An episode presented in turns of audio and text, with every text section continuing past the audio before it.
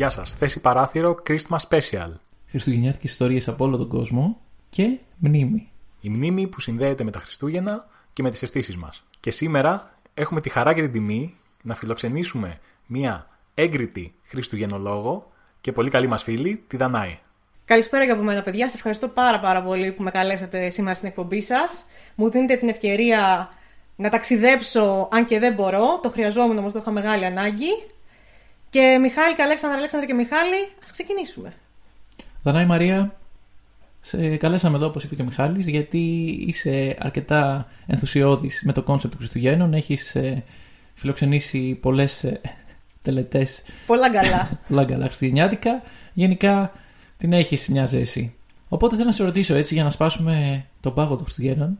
Τρεις λέξεις που σου έρχονται όταν ακούς τη λέξη Χριστούγεννα. λοιπόν, θαλπορή, λάμψη. Και δράκος. Ε, και Γιάνγκος Δράκος, ναι, Χριστούγεννα δεν ήταν όταν τελείωσε, υποτίθεται το. Όταν, λάμψη. Όταν ο μικρός Γιάνγκος δεν ε, έπινε το κρασί του. Δεν έπινε το κρασί του γιατί δεν μπορούσε ο άνθρωπος. Έχει σχολείο αύριο ο μικρός Γιάνγκος. ή μήπως δεν έχει. Όχι, γιατί είχε πέσει το αεροπλάνο που επέβαινε η οικογένεια Δράκου και δυστυχώς χάθηκαν όλοι εκτός από το Γιάνγκο. Δεν είναι πολύ επιδοφόρο αυτό για τη θέση στο παράθυρο, να συζητάμε για αυτό. παράθυρο, Μια τρίτη λέξη. Μια τρίτη λέξη. Um, ε, μινιόν. Μας χτύπησε με blast from the past τώρα, Ρανάη. Μινιόν. Θυμάμαι μικρός, οι γονείς μου πήγαιναν στο Μινιόν. Εγώ δεν είχα γεννηθεί ακόμα. δεν είχα γεννηθεί ακόμα, ναι. Αλλά μου έλεγαν ιστορίες που πηγαίναμε στο Μινιόν και μετά κάηκε. Αυτό δεν ήταν μου κάηκε. Αυτό ήταν μου κάηκε, ναι. Ναι.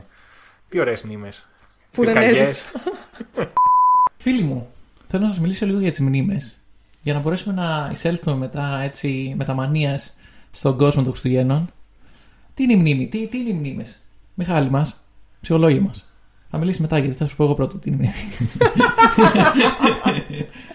Οι αισθήσεις μας δεν μας βοηθούν μόνο να βιώσουμε τον κόσμο μας, αλλά να μας επιθυμήσουν τη σημασία που αυτές έχουν στη ζωή μας. Τι τώρα! Τι τώρα! Θέλω να μου πείτε ποια αίσθηση από τις πέντε θεωρείτε ότι είναι πιο δυνατή όταν σκέφτεστε τη μνήμη. Η γεύση. Η γεύση. Πώς το εξηγείς αυτό; Το εξηγώ, πρέπει να, είναι, α, να συνδέεται με τα Χριστούγεννα ή μπορώ να μιλήσω γενικά; Γενικά μπορείς. Ωραία. Η γιαγιά μου η Ευθυμία έκανε μια τυρόπιτα. Κάθε φορά που τρώω την τυρόπιτα αυτή που η συνταγή έχει περάσει στη μαμά μου, μου θυμίζει τη γιαγιά μου την Ευθυμία. Άρα η γεύση. OK. Okay. Ε, το δέχομαι. Βέβαια μπορεί να, να μυρίζεις αυτή την τυρόπιτα και, και η μυρωδιά να, να συντελεί πάνω σε αυτό. Η μυρωδιά λοιπόν, η όσφρηση, έχει αποδειχθεί ότι από τι αισθήσει συνδέεται περισσότερο με τη μνήμη, γιατί είναι η μοναδική που δεν χρησιμοποιεί κάποιο φίλτρο. Δηλαδή, τσακ, μπαίνει η μυρωδιά κατευθείαν μέσα σου. Η Δανάη είναι πολύ κοντά σε αυτό που λέει. Ε, στην πραγματικότητα, η όσφρηση είναι η ισχυρότερη αίσθηση που συνδέεται με τις μνήμες, όπως είπε και ο Αλέξανδρος. Όμως η Δανάη δεν έχει άδικο. Η γλώσσα μας έχει τη δυνατότητα να καταλαβαίνει γλυκό, αλμυρό, πικρό, ξινό. Έτσι. Αυτά μπορεί να καταλάβει η γλώσσα μας. Όπως η ζωή δηλαδή. Ακριβώς.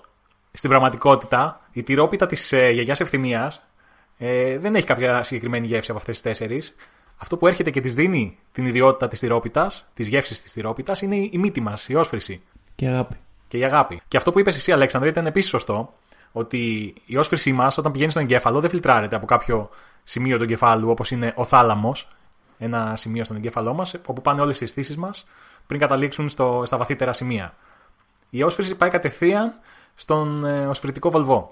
Οπότε είναι πιο ισχυρή ως ε, αίσθηση και πηγαίνει μετά απευθείας στον υπόκαμπο όπου και γίνεται μνήμη. Υπάρχει μια έκφραση για αυτό το συνέστημα, το ότι μια, μια μυρωδιά σε επιστρέφει σε μια παλιότερη κατάσταση. Λέγεται το Μαντλέν του Προύστ αυτό.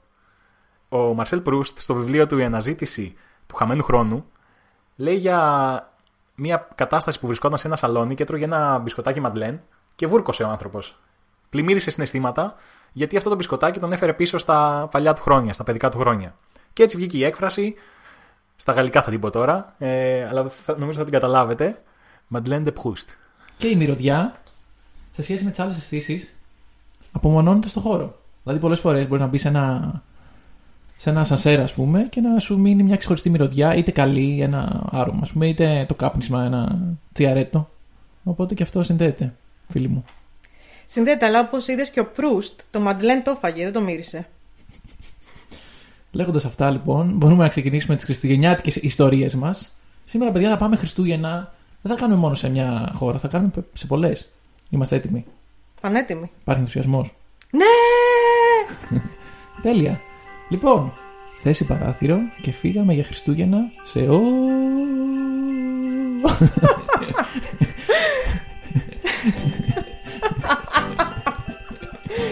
Ου, σε όλο τον κόσμο.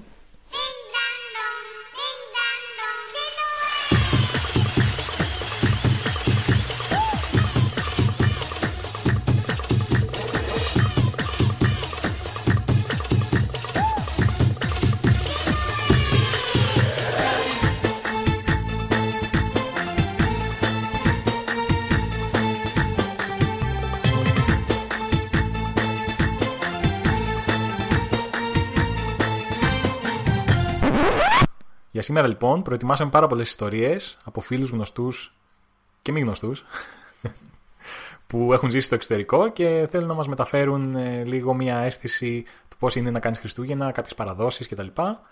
Ε, για να τις μοιραστούμε μαζί σας. Να πούμε μερικές λέξεις, παιδιά, για Χριστούγεννα. Τι είναι, μουσική, φαγητό; Εγώ είπα να πείτε εσείς τις λέξεις σας. Δεν είπατε εσείς τρεις λέξεις, μόνο εγώ θα λέω, επειδή είμαι καλεσμένη, δεν κατάλαβα. Σωστό. Μουσική, φαγητό, ε, κέφι. Χορός διασκέδαση. Ε, επιτραπέζια. Τρεις. Τρεις λέξεις. Τρεις λέξεις που προσδιορίζουν για σαν τα Χριστούγεννα. Εντάξει, απλά δίνω διάφορα για να μπορέσουμε να αναστήσουμε. Όχι, παιδί μου, τώρα γίνεται μπαλίτσα. Χαρτιά. Τι άλλο, Μιχαλή; Ε, για μένα πιο μεγάλη γιορτή ήταν των μεγάλων ε, η Πρωτοχρονιά παρά τα Χριστούγεννα, για να είμαι ειλικρινής. Σου φέρνει τότε το δώρο του Άι Βασίλη; Ε, πρωτοχρονιά ήταν το δώρο, γι' αυτό μάλλον. Περίμενα. Περίμενα εκεί σαν, σαν παιδάκι να έρθει ο Άι Βασίλης όλο χαρά και ξυπνούσα την πρώτη του χρόνου και έβλεπα το δώρο κάτω από το δέντρο. Πολύ ωραία. Εγώ δεν του άφηνα βέβαια κουλουράκια και σοκολατάκια και τέτοια που αφήνουν συνήθως. Εγώ απλά έπαιρνα το δώρο μου. Πολύ φιλόξενος. Ούτε ένα ευχαριστώ στον Άγιο δυστυχώς. Και αυτός σου αφιερώνει. Δεν σου κάνω τον Άγιο Αχ, αμάρτησα Για μια νύχτα παράνομα Αχ, περπάτησα Χήμαρο εγώ, εγώ τσαμπά. Γιατί αγάπη μου, εσύ αγαπάς τόσο πολύ τα Χριστούγεννα; λοιπόν, βασικά γιατί να μην αγαπάς τα Χριστούγεννα; Είναι η πιο ωραία γιορτή που έχουμε. Είναι η πιο χαρούμενη γιορτή που έχουμε. Είναι η πιο φωτεινή γιορτή που έχουμε. Και επίσης παίρνεις δώρα. Βασικό. Θεωρείς ότι είναι μια καινούρια βάση για ένα restart στη ζωή σου. Κάθε φορά που λες ότι θα έρθει και ο ίδιο χρόνος γιατί αυτά πάνε πακέτο μαζί με τα Χριστούγεννα. Είναι οι γιορτές των Χριστουγέννων, ας πούμε. Πέφτει στη λούπα και νομίζω ότι κάτι θα αλλάξει. Ποτέ δεν αλλάζει τίποτα. Πάντα πάνε χειρότερα τα πράγματα. Ελπιδοφόρα τα μηνύματα ότι θες παράθυρο μέσα τη Δανάης. Οπότε νομίζω ότι είναι ό,τι καλύτερο μπορεί να σου συμβεί ακόμα και τώρα είναι μέσω καραντίνας. Ένα μικρό διάλειμμα δηλαδή από τη μίζερη ζωή μας. Ξεκάθαρα. Έχετε και εσείς την εντύπωση ότι ζούμε λίγο τη ζωή μας με checkpoints. Δηλαδή, ωραία καλοκαίρι, ωραία μετά ήρθαν τα Χριστούγεννα, μετά Πάσχα κτλ. Λες και περιμένουμε, ζούμε όλη μας τη ζωή για να φτάσουμε στο επόμενο checkpoint και να χαρούμε λίγο και μετά. Άμα το σκεφτείς, έτσι πώς το θέτεις, καλά και όταν ήμασταν παιδιά, αλλά και τώρα, έχει να κάνει με το πότε κάνουμε διακοπές, πότε παίρνουμε άδεια, πότε χαλαρώνουμε λίγο, πότε δεν έχουμε τόσα πράγματα στο κεφάλι μας ή ακόμα και να τα έχουμε, θα στρωθοκαμιλήσουμε λίγο έτσι ώστε να τα ξεχάσουμε και να τα θυμηθούμε πιο μετά. Οπότε αυτά είναι όλα πάρα πολύ συνηθισμένα. Αν και θεωρώ ότι αν πάμε πολύ πιο πίσω, όταν ήμασταν παιδιά πριν αρχίσουμε τα σχολεία και πάλι τα Χριστούγεννα θα ήταν να μας ρωτάγαμε τότε ποια ήταν η γιορτή. Λόγω των δώρων, υποθέτω. Ναι. Λόγω του καταναλωτισμού. Αλλά Άπλιστα, παιδιά. ε, για μένα τα Χριστούγεννα επίσης ε, κατά τη διάρκεια του σχολείου συνδέεται και με τις 15 μέρες που δεν πήγαμε σχολείο. Ακριβώς. Και ήταν αρκετά ευπρόσδεκτο αυτό. Και μεγαλώνοντας επίσης ότι επειδή είμαστε παιδιά της οικονομικής κρίσης, περισσότεροι φίλοι μας είχαν φύγει στο εξωτερικό ή και εμείς ακόμα κάποιες περιόδους. Οπότε ήταν μια, μια αφορμή να συναντιέσαι με τους φίλους σου, κυρίως τους παιδικούς φίλους, να νιώσεις και πάλι Παιδί Και πάλι παιδί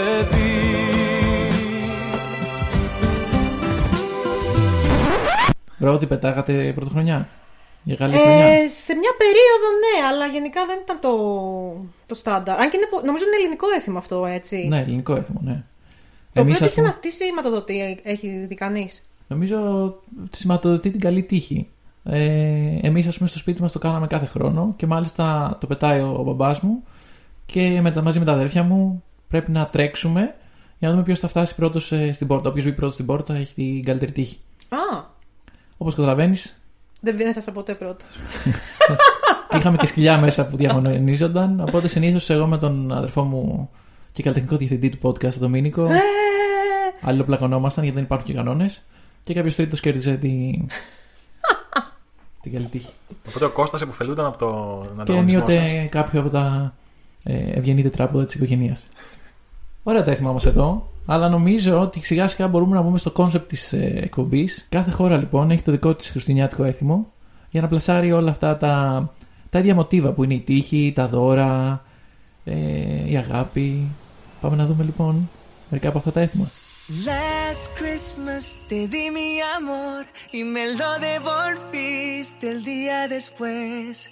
Por ti no quiero sufrir, mejor lo regalo a otra. Así. Rodrigo Ace Ace. De todo corazón les deseo feliz Navidad.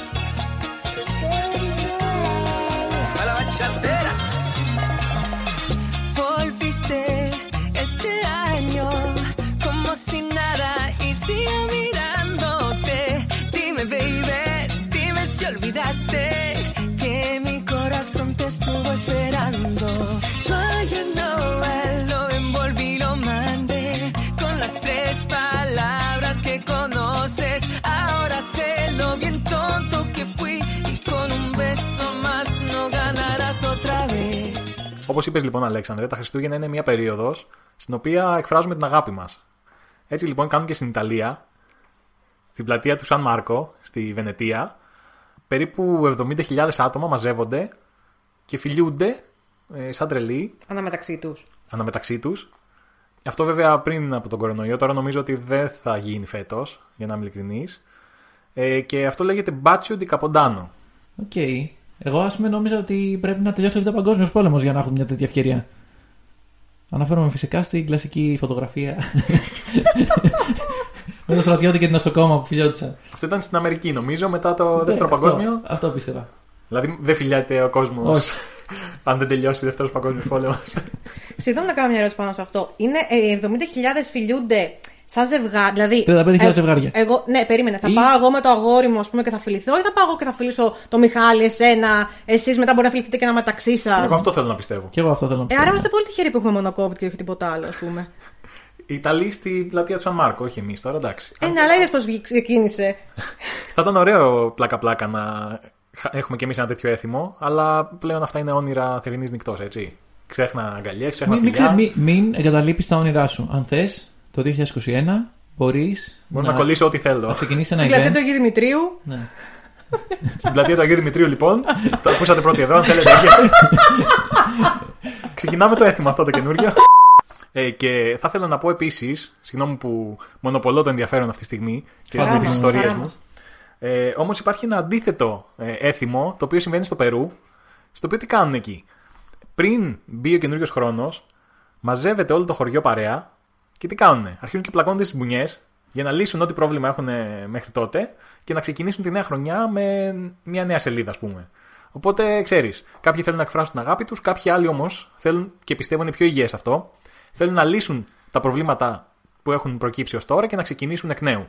Ε, κατά τη γνώμη μου, θα προτιμούσα να ζω στο Περού που συμβαίνει αυτό παρά στην Ιταλία. Δηλαδή βγάζεις το, το κακό από πάνω σου, ας πούμε, κάπως έτσι. Ακριβώς. Φρέσκος, ελεύθερος. Ξορκίζει το κακό. Νομίζω ότι και αυτό είναι ένα ε, από τα έθιμα τα χριστουγεννιάτικα. Με τους καλικάτζαρους και όλα αυτά που έρχονται και σε, σου κάνουν ζημιές και μετά τους διώχνεις. Βέβαια στην Ελλάδα μπορεί να γίνει κόμπο και το δύο, έτσι. Γιατί αν γίνει όντως αυτό και φυλάει ο ένας τη σχέση του άλλου, μπορεί κάποιος να σαλέψει και να αρχίσει τα μπουνίδια. Άρα λοιπόν συνδυάζουμε και Περού και Ιταλία. Πόσο μπροστά είμαστε; Κάτι αντίστοιχο συμβαίνει και στο Εκουαδόρ. Εκεί βέβαια δεν πέφτουν μπουνίδια ή, φιλιέ, ή, φι- ή φιλούθια. Εκεί ε, ετοιμάζουν κάποια σκιάχτρα και όταν φτάνει 12 τα βάζουν φωτιά. Πολλές φορές αυτά τα σκιάχτρα έχουν και μορφές επιφανών αντρών, όπως ε, ε, πολιτικές φιγούρες της χώρας. Ο Αλκιβιάδης. Ο Αλκιβιάδης, ναι, ο Ελκουαδόρ. Εμείς αυτό το κάνουμε στο πατρινό καρναβάλι. Ναι, για πάντα όμως. Για πάντα. Πατρινό καρναβάλι για πάντα Έλα να μάθεις τι θα πει πατρινός Και τώρα που λες για φωτιές, ε, θέλω να πω και εγώ ένα, μια ωραία παράδοση που μου αρέσει πολύ. Στη Σουηδία έχουν ε, μια παράδοση που λέγεται Gavle Goat. ε, τι κάνουν λοιπόν οι, οι Σουηδοί αυτοί οι πολυμήχανοι; Φτιάχνουν μια κατσίκα ε, η οποία είναι 13 μέτρα υψηλή. υψηλή. Θα την πίεση. Υψηλή κατσική. είναι 13 μέτρα ψηλή και μετά τη βάζουν φωτιά. Αλλά σου λέει τι γίνεται. Άμα δεν καταφέρει να πάρει φωτιά η κατσίκα, σημαίνει ότι θα έχουμε μια κακή χρονιά. Αν τα καταφέρουμε και, και γίνει παρανάλωμα του πυρός, ε, τότε θα είναι μια πολύ καλή χρονιά. Υποθέτω ότι το 2020 όταν μπήκε δεν πήρε φωτιά η, η Gavle Goat. Καλές αυτές τις ιστορίες, αλλά θέλω να ακούσετε και την επόμενη, την οποία θα μοιραστεί μαζί μας ο Τάσος Χαζηγορίου, ο οποίος ζει στην Τσεχία ε, πολλά χρόνια. Ο Τάσος Χαζηγορίου που ίσως οι πολλοί δεν τον ξέρουν με αυτό το όνομα, αλλά το γνωρίζουν ως... Ο σάτυρος. Για να ακούσουμε την ιστορία και επανερχόμαστε. Καλησπέρα συμφοιτητέ μου. Η Τσεχία δεν φημίζεται για κάτι πολύ συγκεκριμένο για τα Χριστούγεννά της, πέρα από τα κλασικά Christmas markets, βγαίνουν όλοι έξω, τρώνε τα γλυκά τους, τρώνε τα χοιρινά τους, πίνουν τα γλουβάιν τους, ψωνίζουν εκεί πέρα κάτι λίγο μικροπραγματάκια και τέτοια και χαίρονται όλοι μαζί. Το μόνο έτσι λίγο πιο χαρακτηριστικό έθιμο της Τσεχίας είναι δύο βασικά. Το πρώτο είναι ότι ε, την ημέρα των Χριστουγέννων αυτοί οι περίεργοι άνθρωποι τρώνε ένα ψάρι το οποίο λέγεται καρπ, το οποίο είναι σαν τον Κυπρίνο το δικό μας, το οποίο έχει κυριολεκτικά πιο πολλά κόκαλα και από νεκροταφείο, ξεκάθαρα. Και αυτό το ψάρι είναι που το φτιάχνουν τύπου υψητό ή τηγανιτό ή με διάφορους τρόπους, με σαλάτα και τα σχετικά την ημέρα των Χριστουγέννων. Ε, αλλά η παλαιά παράδοση λέει ότι αυτό το, αυτό το ψάρι το αγοράζουν ε, τύπου μία εβδομάδα πριν τα Χριστούγεννα από κάποια τύπου υπαίθρια εκτροφία που έχουν κάτι μεγάλες γούρνες μέσα στην πράγα με αυτά τα ψάρια που είναι ζωντανά, το αγοράζουν ζωντανό, το βάζουν στην πανιέρα τους με νερό για περίπου μία εβδομάδα και το έχουν εκεί πέρα το ψάρι μέσα και ζει στο σπίτι για να πιάσει, ξέρεις, το feeling του σπιτιού και τα σχετικά. Και αφού το έχουν μία εβδομάδα έτσι και το έχουν λίγο σαν pet τα παιδάκια και χαίρονται και τέτοια, τότε το σφάζουν και το τρώνε. Και εγώ έρχομαι και αναρωτιέμαι, άμα το έχουν μία εβδομάδα μέσα στην πανιέρα τους με νερό για να ζει κανονικά, αυτή μία εβδομάδα δεν κάνουν μπάνιο. Αυτό ήταν παγιά παρένθεση. Και το δεύτερο και πάρα πολύ σοβαρό έθιμο που έχουν, επειδή γενικά στην Τσεχία έτσι μικροπαντρεύονται και τα σχετικά, οι κοπέλες, επειδή γενικά θέλουν να παντρευτούν οπωσδήποτε, έχουν έναν τρόπο να δούνε αν η επόμενη χρονιά θα τις βρει με γάμο ή όχι. Και ο τρόπος αυτός είναι ότι ε, νομίζω ότι ανήμερα των Χριστουγέννων πετάνε ένα παπούτσι προς την πόρτα.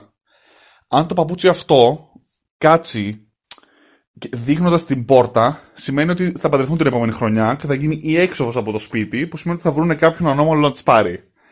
Αν το παπούτσι ε, πάει με τη μύτη προς το έδαφος και πάει δηλαδή σταθεί λίγο τύπου ρε παιδί μου κάθετα, σημαίνει ότι ε, δεν θα παντρευτούν και ότι δεν θα είναι τυχερή τους χρονιά. Και νομίζω ότι αυτά τα δύο έθιμα, το αειδιαστικό ψάρι που το έχουν στη μανιέρα, ε, το οποίο εντάξει πλέον επειδή και είναι και λίγο κρούελ, το έχουν καταργήσει υποτίθεται και το απλά ρε παιδί μου το αγοράζουν ε, ήδη πεθαμένο και δεν το έχουν στο- στο σπίτι τους μέσα να το βλέπουν και μετά να το τρώνε. Και αυτό με τα παπούτσια πιστεύω ότι είναι λίγο κάτι πιο ξεχωριστό. Στην Ελλάδα τέτοια πράγματα δεν κάνουμε. Τουλάχιστον εμείς τρώμε την καλοπούλα που είναι και ωραιότατη. Χήμαρο ο σάτυρο, έτσι. Εσύ τι ήταν αυτό με τα, τα ψάρια που ζουν στη, στην πανιέρα μέσα; Ναι, λίγο αλόκοτο μου φάνηκε και εμένα και πραγματικά μάλλον δεν κάνουν μπάνιο αυτές τις ε, μέρες που είναι, φιλοξενούν τον Κυπρίνο. Ή μπορεί να κάνουν μπάνιο μαζί με τον Κυπρίνο. Παιδιά, αυτό είναι πιο τραγικό. Το Κύπριο θα έχει πεθάνει από τα φρόλουτρα καταρχάς. Τι εννοείται; Λες ότι πετάνε bath bombs μέσα του Κυπρίνου. Ή μπορεί να έχουν.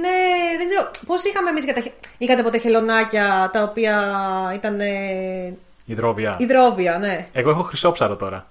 Ό,τι πιο άχρηστο υπάρχει σε Έχεις- πετ. Shout out στο Μινά. Μινά, αν μας ακούς, ε, γεια σου. Έχεις, Κάνει όμως- μπουρμπουλήθρε. έχεις και μνήμη χρυσόψαρου, Μιχάλη, γιατί πολλές φορές καταλαβαίνω ότι έχεις ξε, ξεχάσει πολλές ε, ε, Λεπτομέρειες της ζωής. λεπτομέρειε της ζωής. Σημαντικές κιόλας, όχι απλά. Τι σημαίνει αυτό, δεν, δεν, δεν λειτουργεί καλά ο υπόκαμπός σου. Ε, όχι, χρυσόψαρο είπα τι έχω, όχι υπόκαμπο. Μήπως όμως αναφέρεσαι στο κομμάτι του εγκεφάλου το οποίο είναι υπεύθυνο για την ε, τσιμεντοποίηση της γνώσης από τη short term στη long term; Ναι, αυτή. Σου λείπει, μήπως; Είναι Μήπως ο, ο ενδιαφέρον. υπόκαμπούλης σου είναι μικρός; Θα ήθελα να απομακρυνθούμε από αυτή τη συζήτηση, από, αυτό, από αυτή την τροπή που παίρνει η κουβέντα και να πω ε, ότι ο υπόκαμπος πραγματικά είναι αυτό το κομμάτι του εγκεφάλου που μοιάζει με υπόκαμπο, γι' αυτό πήρε και το όνομα. Αλλιώς θα το λέγανε τάρανδο ή δεν ξέρω και εγώ τι. Θέλει να σχολιάσουμε και λίγο αυτό το, το έθιμο και το τακούνι που πετάνε οι γυναίκες οι ανήπαντρες. Εγώ πρώτη φορά το ακούω αυτό. Είμαι ανήπαντρη. Δεν το έχω πετάξει ποτέ. Θα το πετάξω φέτος να σας πω. Μήπως γι' αυτό είσαι ανήπαντρη, επειδή δεν πέταξες ποτέ το παπούτσι για να μάθεις το ριζικό σου; Ρε παιδιά, πληρώνω τόσα λεφτά για τα παπούτσια. Πετάω στι πόρτε. Ναι, αλλά τι αξία έχει ένα παπούτσι δίπλα σε μια ευτυχισμένη ζωή, δίπλα σε ένα δυνατό άντρα; Ένα, δε- δεν ξέρω αν είναι παιδιά ελληνικό έθιμο, αλλά το έχω ακούσει πολύ και φήμες λένε ότι το κάνουν και πολύ. Είναι να αγοράζεις κόκκινα ισόρουχα για την πρωτοχρονιά. Αυτό γιατί το κάνουμε, φοράμε τα κόκκινα ισόρουχα για να μπει ας πούμε, πιο πάθος η χρονιά; Για ποιο λόγο πιστεύεις ότι γίνεται αυτό; Νομίζω ότι όλοι έχουμε την ανάγκη, τώρα θα μιλήσω λίγο σοβαρά και θα πω ότι όλοι έχουμε την ανάγκη να κάνουμε ό,τι νομίζουμε ότι μπορεί να μας αλλάξει λίγο την, την τύχη, ότι μπορεί να κάνει κάτι καλύτερο το καινούριο έτος. Ίσως για πρώτη φορά θα πρέπει να σταματήσουμε να κάνουμε ό,τι κάναμε και να κάνουμε κάτι διαφορετικό γιατί τα τελευταία χρόνια με μεγάλη απόκληση το, το φετινό ας πούμε, είναι by far το χειρότερο, ε, δεν πάνε πάρα πολύ καλά. Αυτό είναι αλήθεια. Όμως ε, βασίζεται επίσης στην υπόθεση ότι οι πράξεις μας έχουν επίπτωση σε αυτά που συμβαίνουν στον κόσμο. Φυσικά και έχουν επίπτωση, τι εννοείς; Ναι, αλλά αν εμείς δεν αγοράζαμε κόκκινα ισόρουχα την πρωτοχρονιά, πιστεύεις ότι θα είχαμε αποφύγει το 2020 να είναι τόσο χάλια; Όχι, αλλά κοίταξε να δεις, μπορεί να παί- να παίζουν δύο τεινά εδώ πέρα. Ή δεν αγοράσαμε όσοι αγοράσαμε το 19. Εντάξει, και να μην πήγε πολύ καλά το 20 λόγω αυτού. Δεν κακή χρονιά για τα τρεζολί φέτος. Κορονοϊός. Ή θα πρέπει να σταματήσουμε όλοι να αγοράζουμε έτσι ώστε να δούμε. Είναι το butterfly effect. Το λεγόμενο. Μου θυμίζει πολύ, υπάρχει ένα ε, site στο οποίο αναφέρονται διάφοροι συσχετισμοί, οι οποίοι είναι τελείως ε, ασύνδετοι μεταξύ τους. Όμως μπορείς να πεις, για παράδειγμα, ότι τις χρονιές που βγάζει ταινία ο Νίκολα Κέιτζ υπάρχουν περισσότεροι θάνατοι από ασυτεία. Οπότε συμπεραίνουμε ότι αν σταματούσε ο Νίκολα Κέιτζ να βγάζει ταινίες, δεν θα πέθανε ο κόσμος από ασυτεία. Όπως αυτό με τον ποδοσφαιριστή. Ποιος ήταν ο ποδοσφαιριστής που κάθε φορά που σκόραρε πέθανε και κάπου κάποιος; Ο Ράμζεϊ, ναι. Ναι. Δηλαδή κάτι τέτοια πράγματα και μετά ξεκινάς και λες. Είναι τυχαίο, δεν είναι τυχαίο και επειδή γενικά μας αρέσει και σαν ε, λαός, οι Έλληνες πολλοί το έχουν αυτό με τα. Δεν είναι τόσο τυχαίο, κάτι γίνεται εδώ πέρα, κάτι παίζει κτλ. Τι μας κρύβουν; Πάντα θα βρεις κάποια πράγματα τα οποία θα υπάρχει συσχετισμός μεταξύ τους. Άμα τον αναλύσεις και έχεις χρόνο να τον αναλύσεις, γιατί αυτοί πρέπει να είναι εντελώς άζωοι που έχουν κάνει αυτός το συσχετισμός σε αυτό το site. Ε, νομίζω ότι αυτό το site είναι πιο πολύ ηρωνικό για όλους αυτούς που ψάχνουν να βρουν συνδέσεις σε πράγματα τα οποία δεν συνδέονται πραγματικά μεταξύ τους, λογικά. Το ε, έθιμο που είπες λοιπόν είναι και στην Ελλάδα, αλλά είναι και σε άλλες χώρες. Είναι στην Ισπανία, στην Ιταλία. νομι- Έχω ακούσει και σε άλλες χώρες Και ότι. στην Αγγλία. Και έχω ακούσει και κάπου σε μια άλλη χώρα που δεν θυμάμαι τώρα για ότι. Πολύχρωμο. Πολύχρωμο. Ναι. Κατα... Κάτι τέτοια γίνονται και δεν πάνε καλά οι χρονιέ. Δεν μπορούμε να μιλήσουμε όλοι να διαλέξουμε ένα χρώμα, να συνεννοηθούμε, ρε παιδί μου. Είπες πριν για το μάτι, για διάφορες δυσεδαιμονίες και στη Γουατεμάλα πιστεύουν ότι ο διάβολος που κρύβεται. Λοιπόν, στη Γουατεμάλα είναι πάρα πολλοί φίλοι μου γενικά. Αν και αν το κρατάνε και την τελευταία μέρα του χρόνου, δεν είναι και τόσο, αλλά εν πάση περιπτώσει. Θεωρούν ότι τα κακά πνεύματα ζουν στις σκοτεινές γωνίες και βρώμικες γωνίες του σπιτιού μας. Άρα λοιπόν, μια εβδομάδα πριν τα Χριστούγεννα ξεκινάνε γενικοί, που λέμε εμείς εδώ πέρα πολύ απλά. Καθαρίζουν, σφουγγαρίζουν, εξασκονίζουν και ούτω καθεξής. Να έχουν ένα σπίτι στην εντέλεια, έτσι ώστε να μπουν τα Χριστούγεννα και το σπίτι να είναι καθαρό. Ε, αυτό είναι πάρα, πάρα πολύ ενδιαφέρον. Συμφωνώ με τους ε, Γουατεμαλενεούς φίλους μου. Πώς τους λέμε; Η επίσημη ονομασία είναι Γουατεμάλη. δεν το ξέρω αυτό, κατά τι είπα.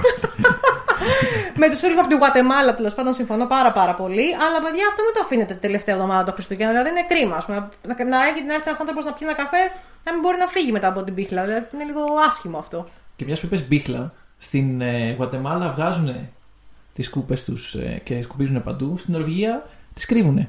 Φοβούνται ότι οι μάγισσες και τα κακά πνεύματα θα εμφανιστούν αν έχεις κάποια σκούπα σε εμφανές σημείο. Οπότε τις κρύβουν κατά τη διάρκεια των ε, εορτών. Καταρχάς, ποιος έχει τέτοια σκούπα ακόμα στο σπίτι του το 2020.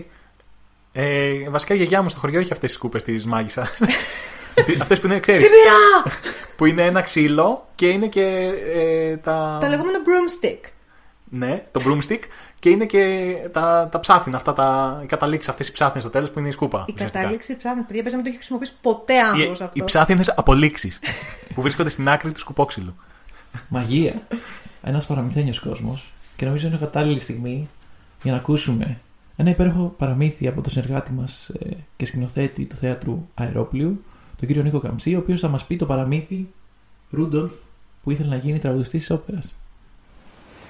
Η ιστορία της παράστασης του Ρούντολφ έχει ομολογουμένως μια ενδιαφέρουσα περιπέτεια. Ξεκίνησε καταρχάς από μια άρνηση. Θέλω να πω ότι εκφράζοντας την προσωπική μου αμηχανία για τη γιορτή των Χριστουγέννων ήθελα να γράψω και να ανεβάσω ένα έργο για παιδιά για το πόσο αχρίαστη είναι αυτή η γιορτή. Ίσως κάποιοι θα με δικαιώσουν και θα βρουν εύλογη την αμηχανία μου αυτή τη μέρα. Πράγματι όποτε έρχεται 25 Δεκεμβρίου δεν ξέρω πότε γιορτάζεται η, περι, η περιλάλητη γέννηση του Θείου Βρέφους. Το πρωί, το μεσημέρι, το βράδυ στο Ρεβεγιόν, δεν ξέρω. Ενώ η πρωτοχρονιά είναι μια καθαρή γιορτή. Είναι όταν στις 12 το βράδυ αλλάζει ο χρόνος. Τότε σβήνουν τα φώτα, η μητέρα παραδοσιακά σπάει το ρόδι, φιλιόμαστε όλοι μέσα στη χαρά, ή μάλλον φιλιόμασταν όλοι πέρσι. Δεν θα φιληθούμε φέτος και για του χρόνου ας μην προτρέχουμε γιατί μπορεί να μας έρθει ο COVID-20. Το ίδιο γίνεται και με την Ανάσταση. Τη γιορτάζουμε στις 12 του Μεγάλου Σαββάτου όταν αποφάσισε ο Θεάνθρωπος να αναστηθεί σύμφωνα με έγκυρες πηγές και αυτόπτες μάρτυρες. Τα Χριστούγεννα όμως πότε ακριβώς γιορτάζονται; Βασισμένοι σε τέτοιες θεμελιώδεις ανακρίβειες και αμφιβολίες θεατρικό έργο δεν γράφεται. Έτσι έκανα μία μικρή μετάθεση και βρέθηκα στους στάβλους του Άι Βασίλη όπου ο απόλυτος κυρίαρχος εκεί είναι φυσικά ο εκλεπτισμένος Μπομβιβέρ και αριστοκράτης Ρούντολφ. Περνώντας ανάμεσα από τα άλλα ελάφια, μυρίζοντας τις γνωστές μυρωδιές του στάβλου, κάθισα δίπλα στο Ρούντολφ. Κατάλαβε τη φιλική μου διάθεση και με τίμησε με μία sui generis εκμυστήρευση. Ήταν εύγλωτος και ακριβής, άματε και ποιητικός. Ότι 2020 χρόνια τώρα κάνει την ίδια διαδρομή σαν οδηγός λεωφορείου Κουλιάτσο Παγκράτη μέσα σε μια αγχωμένη νύχτα. Ενώ όλο τον άλλο χρόνο κάθεται και είναι αναγκασμένος να υφίσταται το μπούλινγκ των άλλων ελαφιών. Έφυγα από το παχνί του Ρούντολφ γεμάτος σκέψεις. Σκεφτόμουν. Άντε και δεν μπαίνεις στο έλκυθρο του Άι Βασίλη. Τι θα μπορούσε να κάνει ο Ρούντολφ; Θα μπορούσε να είναι κάτι άλλο. Υπάλληλος σε τράπεζα, ας πούμε, ή διορισμένος στο δημόσιο. Αποκλείεται. Είπαμε να δραπετεύσει από την πλήξη της αναμονής της νύχτας της πρωτοχρονιάς. Μην πες στην πλήξη και τη δημοσιοϊπαλληλική απραξία. Θα μπορούσε να είναι ελεύθερος επαγγελματίας, ένας συμπαθής επιτιδευματία, επιστήμονας, γιατρός, δικηγόρος, σαν τον κύριο Κούγια ή τον Λικουρέζο. Σε καμία περίπτωση, διότι τότε εγώ δεν θα έγραφα έργο, το πολύ πολύ καμιά δικογραφία. Τότε καλλιτέχνης. Ζωγράφος, γλύπτης, πιανίστας, με τις οπλές στα πόδια, δύσκολο. Τραγουδιστής όμως, εδώ έμεινα. Η δημιουργική μου μύτη μυρίστηκε ψαχνό. Άρχισα να το σκέφτομαι. Και τι τραγουδιστής. Ένας ροκ στάρ ας πούμε. Ευκολάκι. Με την κραυγή που κάνουν τα ελάφια δεν θα είχε μεγάλη διαφορά από διάφορους διάσημους χεβιμεταλλάδες. Να είναι ένας λαϊκός βαρύς και ασήκωτος τραγουδιστής θα κέρδιζα τις κατάρες και τα ανάθεμα εκατομμυρίων παιδιών όλου του πλανήτη που τους στέρισα τον χριστουγεννιάτικο ήρωά τους δίνοντάς του ένα χαρακτήρα βαρύ και ασήκωτο που δεν ανήκει σίγουρα στις παιδικές περιοχές που έχουν άφθονη τρυφερότητα, αφέλεια και χαριτομενιά. Όχι. Θα τον έκανα τραγουδιστή της όπερας. Ρούντολφ ο τραγουδιστής της όπερας. Μάλιστα. Από εκεί και πέρα τα πράγματα ήταν εύκολα. Η πλοκή ξετυλίχθηκε και πήρε την κατηφόρα και έτρεχε. Ο Ρούντολφ πέταξε εύκολα από τις γειτονιές του Ρωσίνη σε εκείνες του Βέρντι και τους Σμέτανα. Τα υπόλοιπα, αν τα πω, θα αδικήσω το Ρούντολφ διότι δεν είναι υπόθεση ενός podcast σαν αυτό, αλλά υπόθεση των ηθοποιών και της σκηνής, των κοστούμιών και των σκηνικών που περιμένουν παρόλη την πανδημία στο θέατρο τους θεατές. Φέτος διαδικτυακά τα Χριστούγεννα και την Πρωτοχρονιά στις 5 το απόγευμα. Εισιτήρια για να ανεβείτε στο Έλκυθρο από τη Βίβα. Να είμαστε καλά, καλές γιορτές και το 2021 να μην μοιάσει ούτε στο τόσο στο 2020. Καλές γιορτές. Άλλη μια φορά χήμαρο ο κύριος Καμτσής μας ε, μας μάγεψε, μας ταξίδεψε. Χαίρομαι πολύ που βλέπω ταράνδου να πραγματοποιούν τα όνειρά τους. Να κάνω εγώ μια ερώτηση. Ποια είναι η αγαπημένη σας χριστουγεννιάτικη ιστορία; Η δεύτερη κατά σειρά αγαπημένη μου ιστορία είναι ε, αυτή που εκτιλήσεται στην ταινία Elf που παίζει ο Και εγώ αυτή θα Φίλτατος. έλεγα. Αλήθεια. Ναι. Παίζει Α. ένας από τους αγαπημένους μυθοποιού στον κόσμο, ο Will Ferrell, στην οποία υποδίεται ένα εξωτικό, το οποίο όμως δεν είναι εξωτικό, είναι άνθρωπος και έχει μεγαλώσει με τα εξωτικά. Και δεν θα πω τίποτα άλλο. Αν θέλετε να δείτε την ταινία, μην σας το χαλάσω. Αλλά είναι μια πανέμορφη ιστορία με τραγούδι, ε, γλυκά, αγάπη, απογοήτευση και μετά ένα happy end. Ε, τα είπες όλα.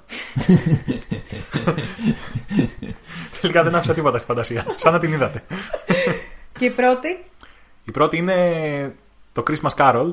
χριστουγεννιάτικη ιστορία. Είναι, αυτό είναι το στα Ναι. ελληνικά μεταφρασμένο. Η αγαπημένη μου χριστουγεννιάτικη ιστορία είναι η ίδια η χριστουγεννιάτικη ιστορία.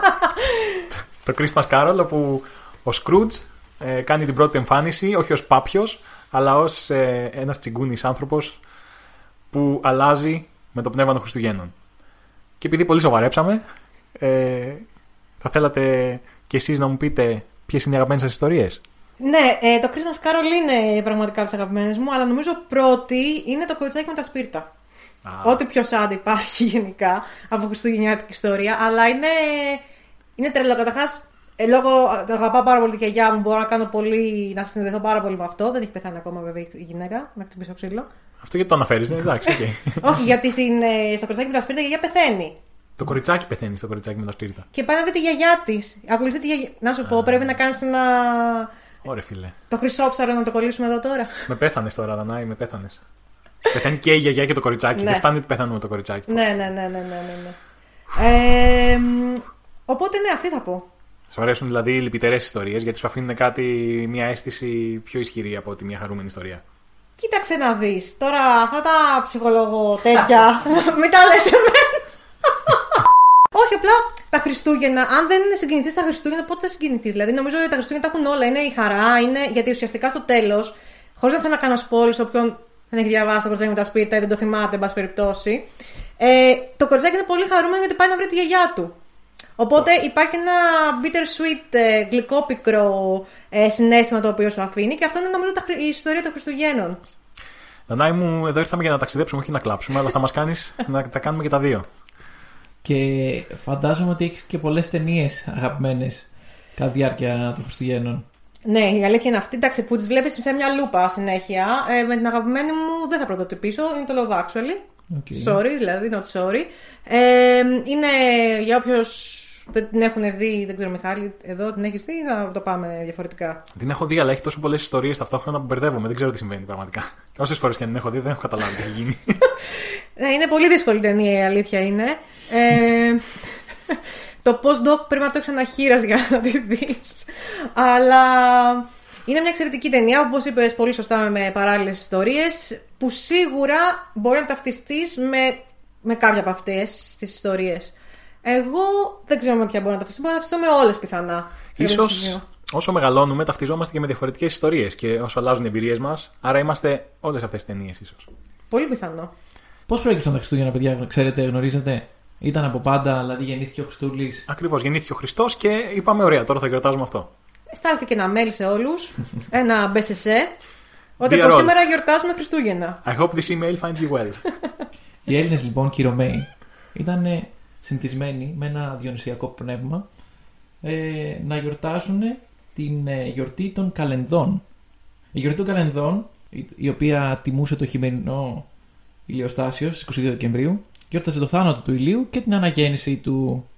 Ήταν μια παγανιστική εορτή λοιπόν, η οποία ήταν πολύ δημοφιλής ε, στους Έλληνες. Δεν, δεν ξέρανε για έναν Θεό ο οποίος ερχόταν από την Ανατολή τότε. Απλά περνούσαν καλά οι άνθρωποι. Όταν επικράτησε ο χριστιανισμός ως επίσημη θρησκεία της Ρωμαϊκής Αυτοκρατορίας, το οποίο κατέληξε στα, στη Βυζαντινή Αυτοκρατορία κτλ., κτλ., είχε γίνει προσπάθεια να καταργηθούν αυτές οι, οι εορτές, αλλά μάταια η προσπάθεια. Αυτό που αποφάσισαν λοιπόν είναι αντί να καταργηθούν, να καθιερώσουν την, τον εορτασμό των Χριστουγέννων στις ίδιες ημερομηνίες. Δεν υπάρχει κάποια καταγραφή, δηλαδή πότε γεννήθηκε ο Ιησούς. Αυτή ε, ε, έγινε κατά προσέγγιση για να γίνει ένα μίξ. Άρα λοιπόν, ποιο είναι το συμπέρασμα; Ότι για να μην χαλάσουμε τη βολή των Ρωμαίων, λέμε: Εντάξει, μην σας μπερδέψουμε τώρα, γιορτάζουμε τότε. συνεχίζουμε, απλά λέγεται αλλιώς. Αλλά έχω μια ερώτηση πάνω σε αυτό. Δεν μπορούμε να συμπεράνουμε βάσει των μαρτυριών τότε της ζωής του Ιησού τι ζώδιο ήταν; Οπότε να προσεγγίσουμε περίπου το πότε γεννήθηκε. Δεν ξέρω αν είναι βάση των καταγραφών ή βάση του χαρακτήρα του. Δηλαδή, μπορείς να διαβάσεις έναν άνθρωπο και να καταλάβεις τι ζώδιο είναι. Τις Θα ζώδιο θα επανέλθουμε λέγαμε. διαβάζοντας την καινή διαθήκη και θα σας πούμε τι ζώδιο ήταν ο Ιησούς Χριστός. Πάντως αυτό που λες Αλέξανδρε ότι τα Χριστούγεννα πήραν στοιχεία από άλλες γιορτές. Ε, πολύ γνωστό. Και όχι μόνο από άλλες γιορτές, αλλά και από άλλες κουλτούρες. Και θρησκείες ολόκληρες γενικά νομίζω. Ναι, ναι, βεβαίως. Και φιλοσοφίες και όλα αυτά. Γενικά τα Χριστούγεννα είναι ένα, μια μίξη, ένα αμάλγαμα διαφόρων πραγμάτων. Μην κοροϊδεύετε το πλούσιο λεξιλογιό μου. Ένα αντιδάνειο. Αντιδάνειο, όπως το γλωσσικό αντιδάνειο που λέει και ο Μπαμπινιώτης.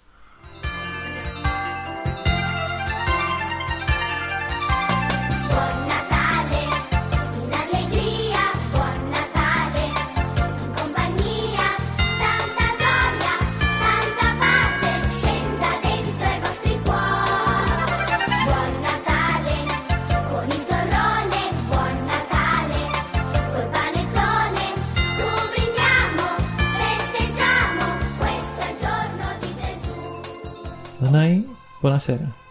Buonasera. Για την Ιταλία τι έχεις ακούσει; Τα καλύτερα. Σχετικά με το θέμα των Χριστουγέννων. Λοιπόν, έχει πολύ πλάκα τώρα γιατί αυτό ακριβώς που θα σας πω μου είχε πέσει σε εξετάσεις που είχα δώσει τελικά. Α, Λοιπόν, λέγεται μ, ότι έχει την μπαφάνα. Η μπαφάνα λοιπόν είναι μια γριούλα. ε, με ρέγγε μαλλί έχει αφήσει μπαφάνα; Έχετε, ναι, με ρέγγε πάλι. Ακούγοντας Bob Marley στα σπίτια σε- των, ε, των εκάστοτε ε, παιδακίων, εν πάση περιπτώσει, που στις 6 πρώτου, δηλαδή του Αγιανιού δικά μας, Εφτά είναι. 7 είναι το Αγιανιού, 6 το Αγιανιού. Έξι είναι φω- Τα φωτεινή. Θεοφάνεια. Θεοφάνεια. ναι. Εντάξει ρε παιδιά, τώρα Θεοφάνεια, Γιάννη, σιγά. Έλα, μια πόρτα τώρα είναι. Όλα κατασκευασμένα είναι, συνεχίστε. Ε, και φέρνει δώρα με μια σκούπα. Που βέβαια, αν ήταν. Σε ποια χώρα είπαμε ότι τις κρύβουν τις σκούπε, Νορβηγία. αν ήταν στην Νορβηγία δεν μπορούσε να γίνει. Άρα τα παιδιά δεν θα παίρνανε δώρα. Άρα λοιπόν, λευτεριά στις σκούπε. Α ακούσουμε λοιπόν όμως και από την Ιταλία, από τη Μεσίνη και από την Άλκιστη, οι οποίες έχουν περάσει Χριστούγεννα στο Μιλάνο, στην πρωτεύουσα της μόδας. Για να τι ακούσουμε. Αουγκούρι, Μυρ! Αουγκούρι!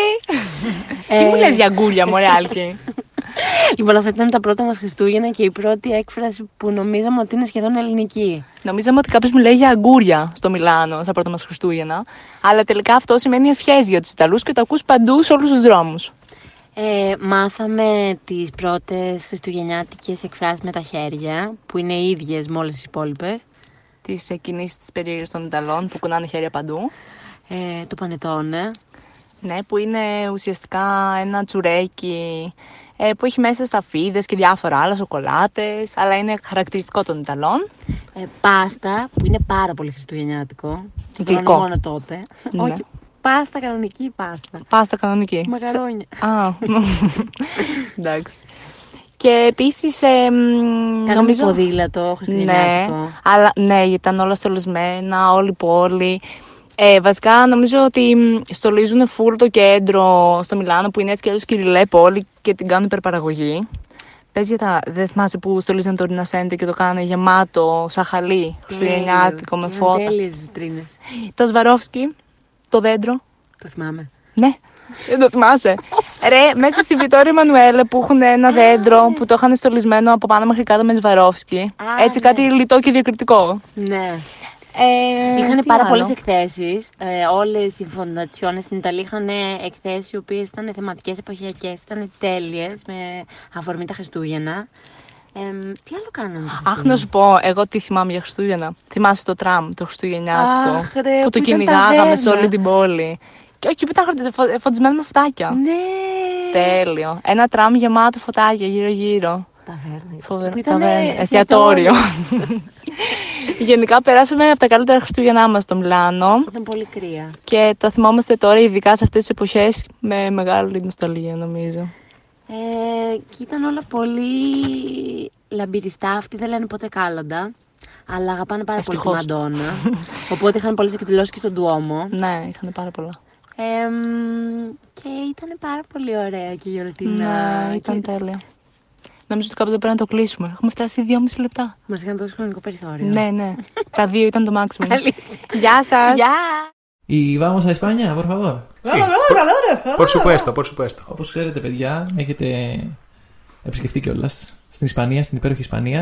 Έχω Στην περάσει υπέροχη Γρανάδα. στην υπέροχη καταρχάς. Γρανάδα, Ανταλουθία.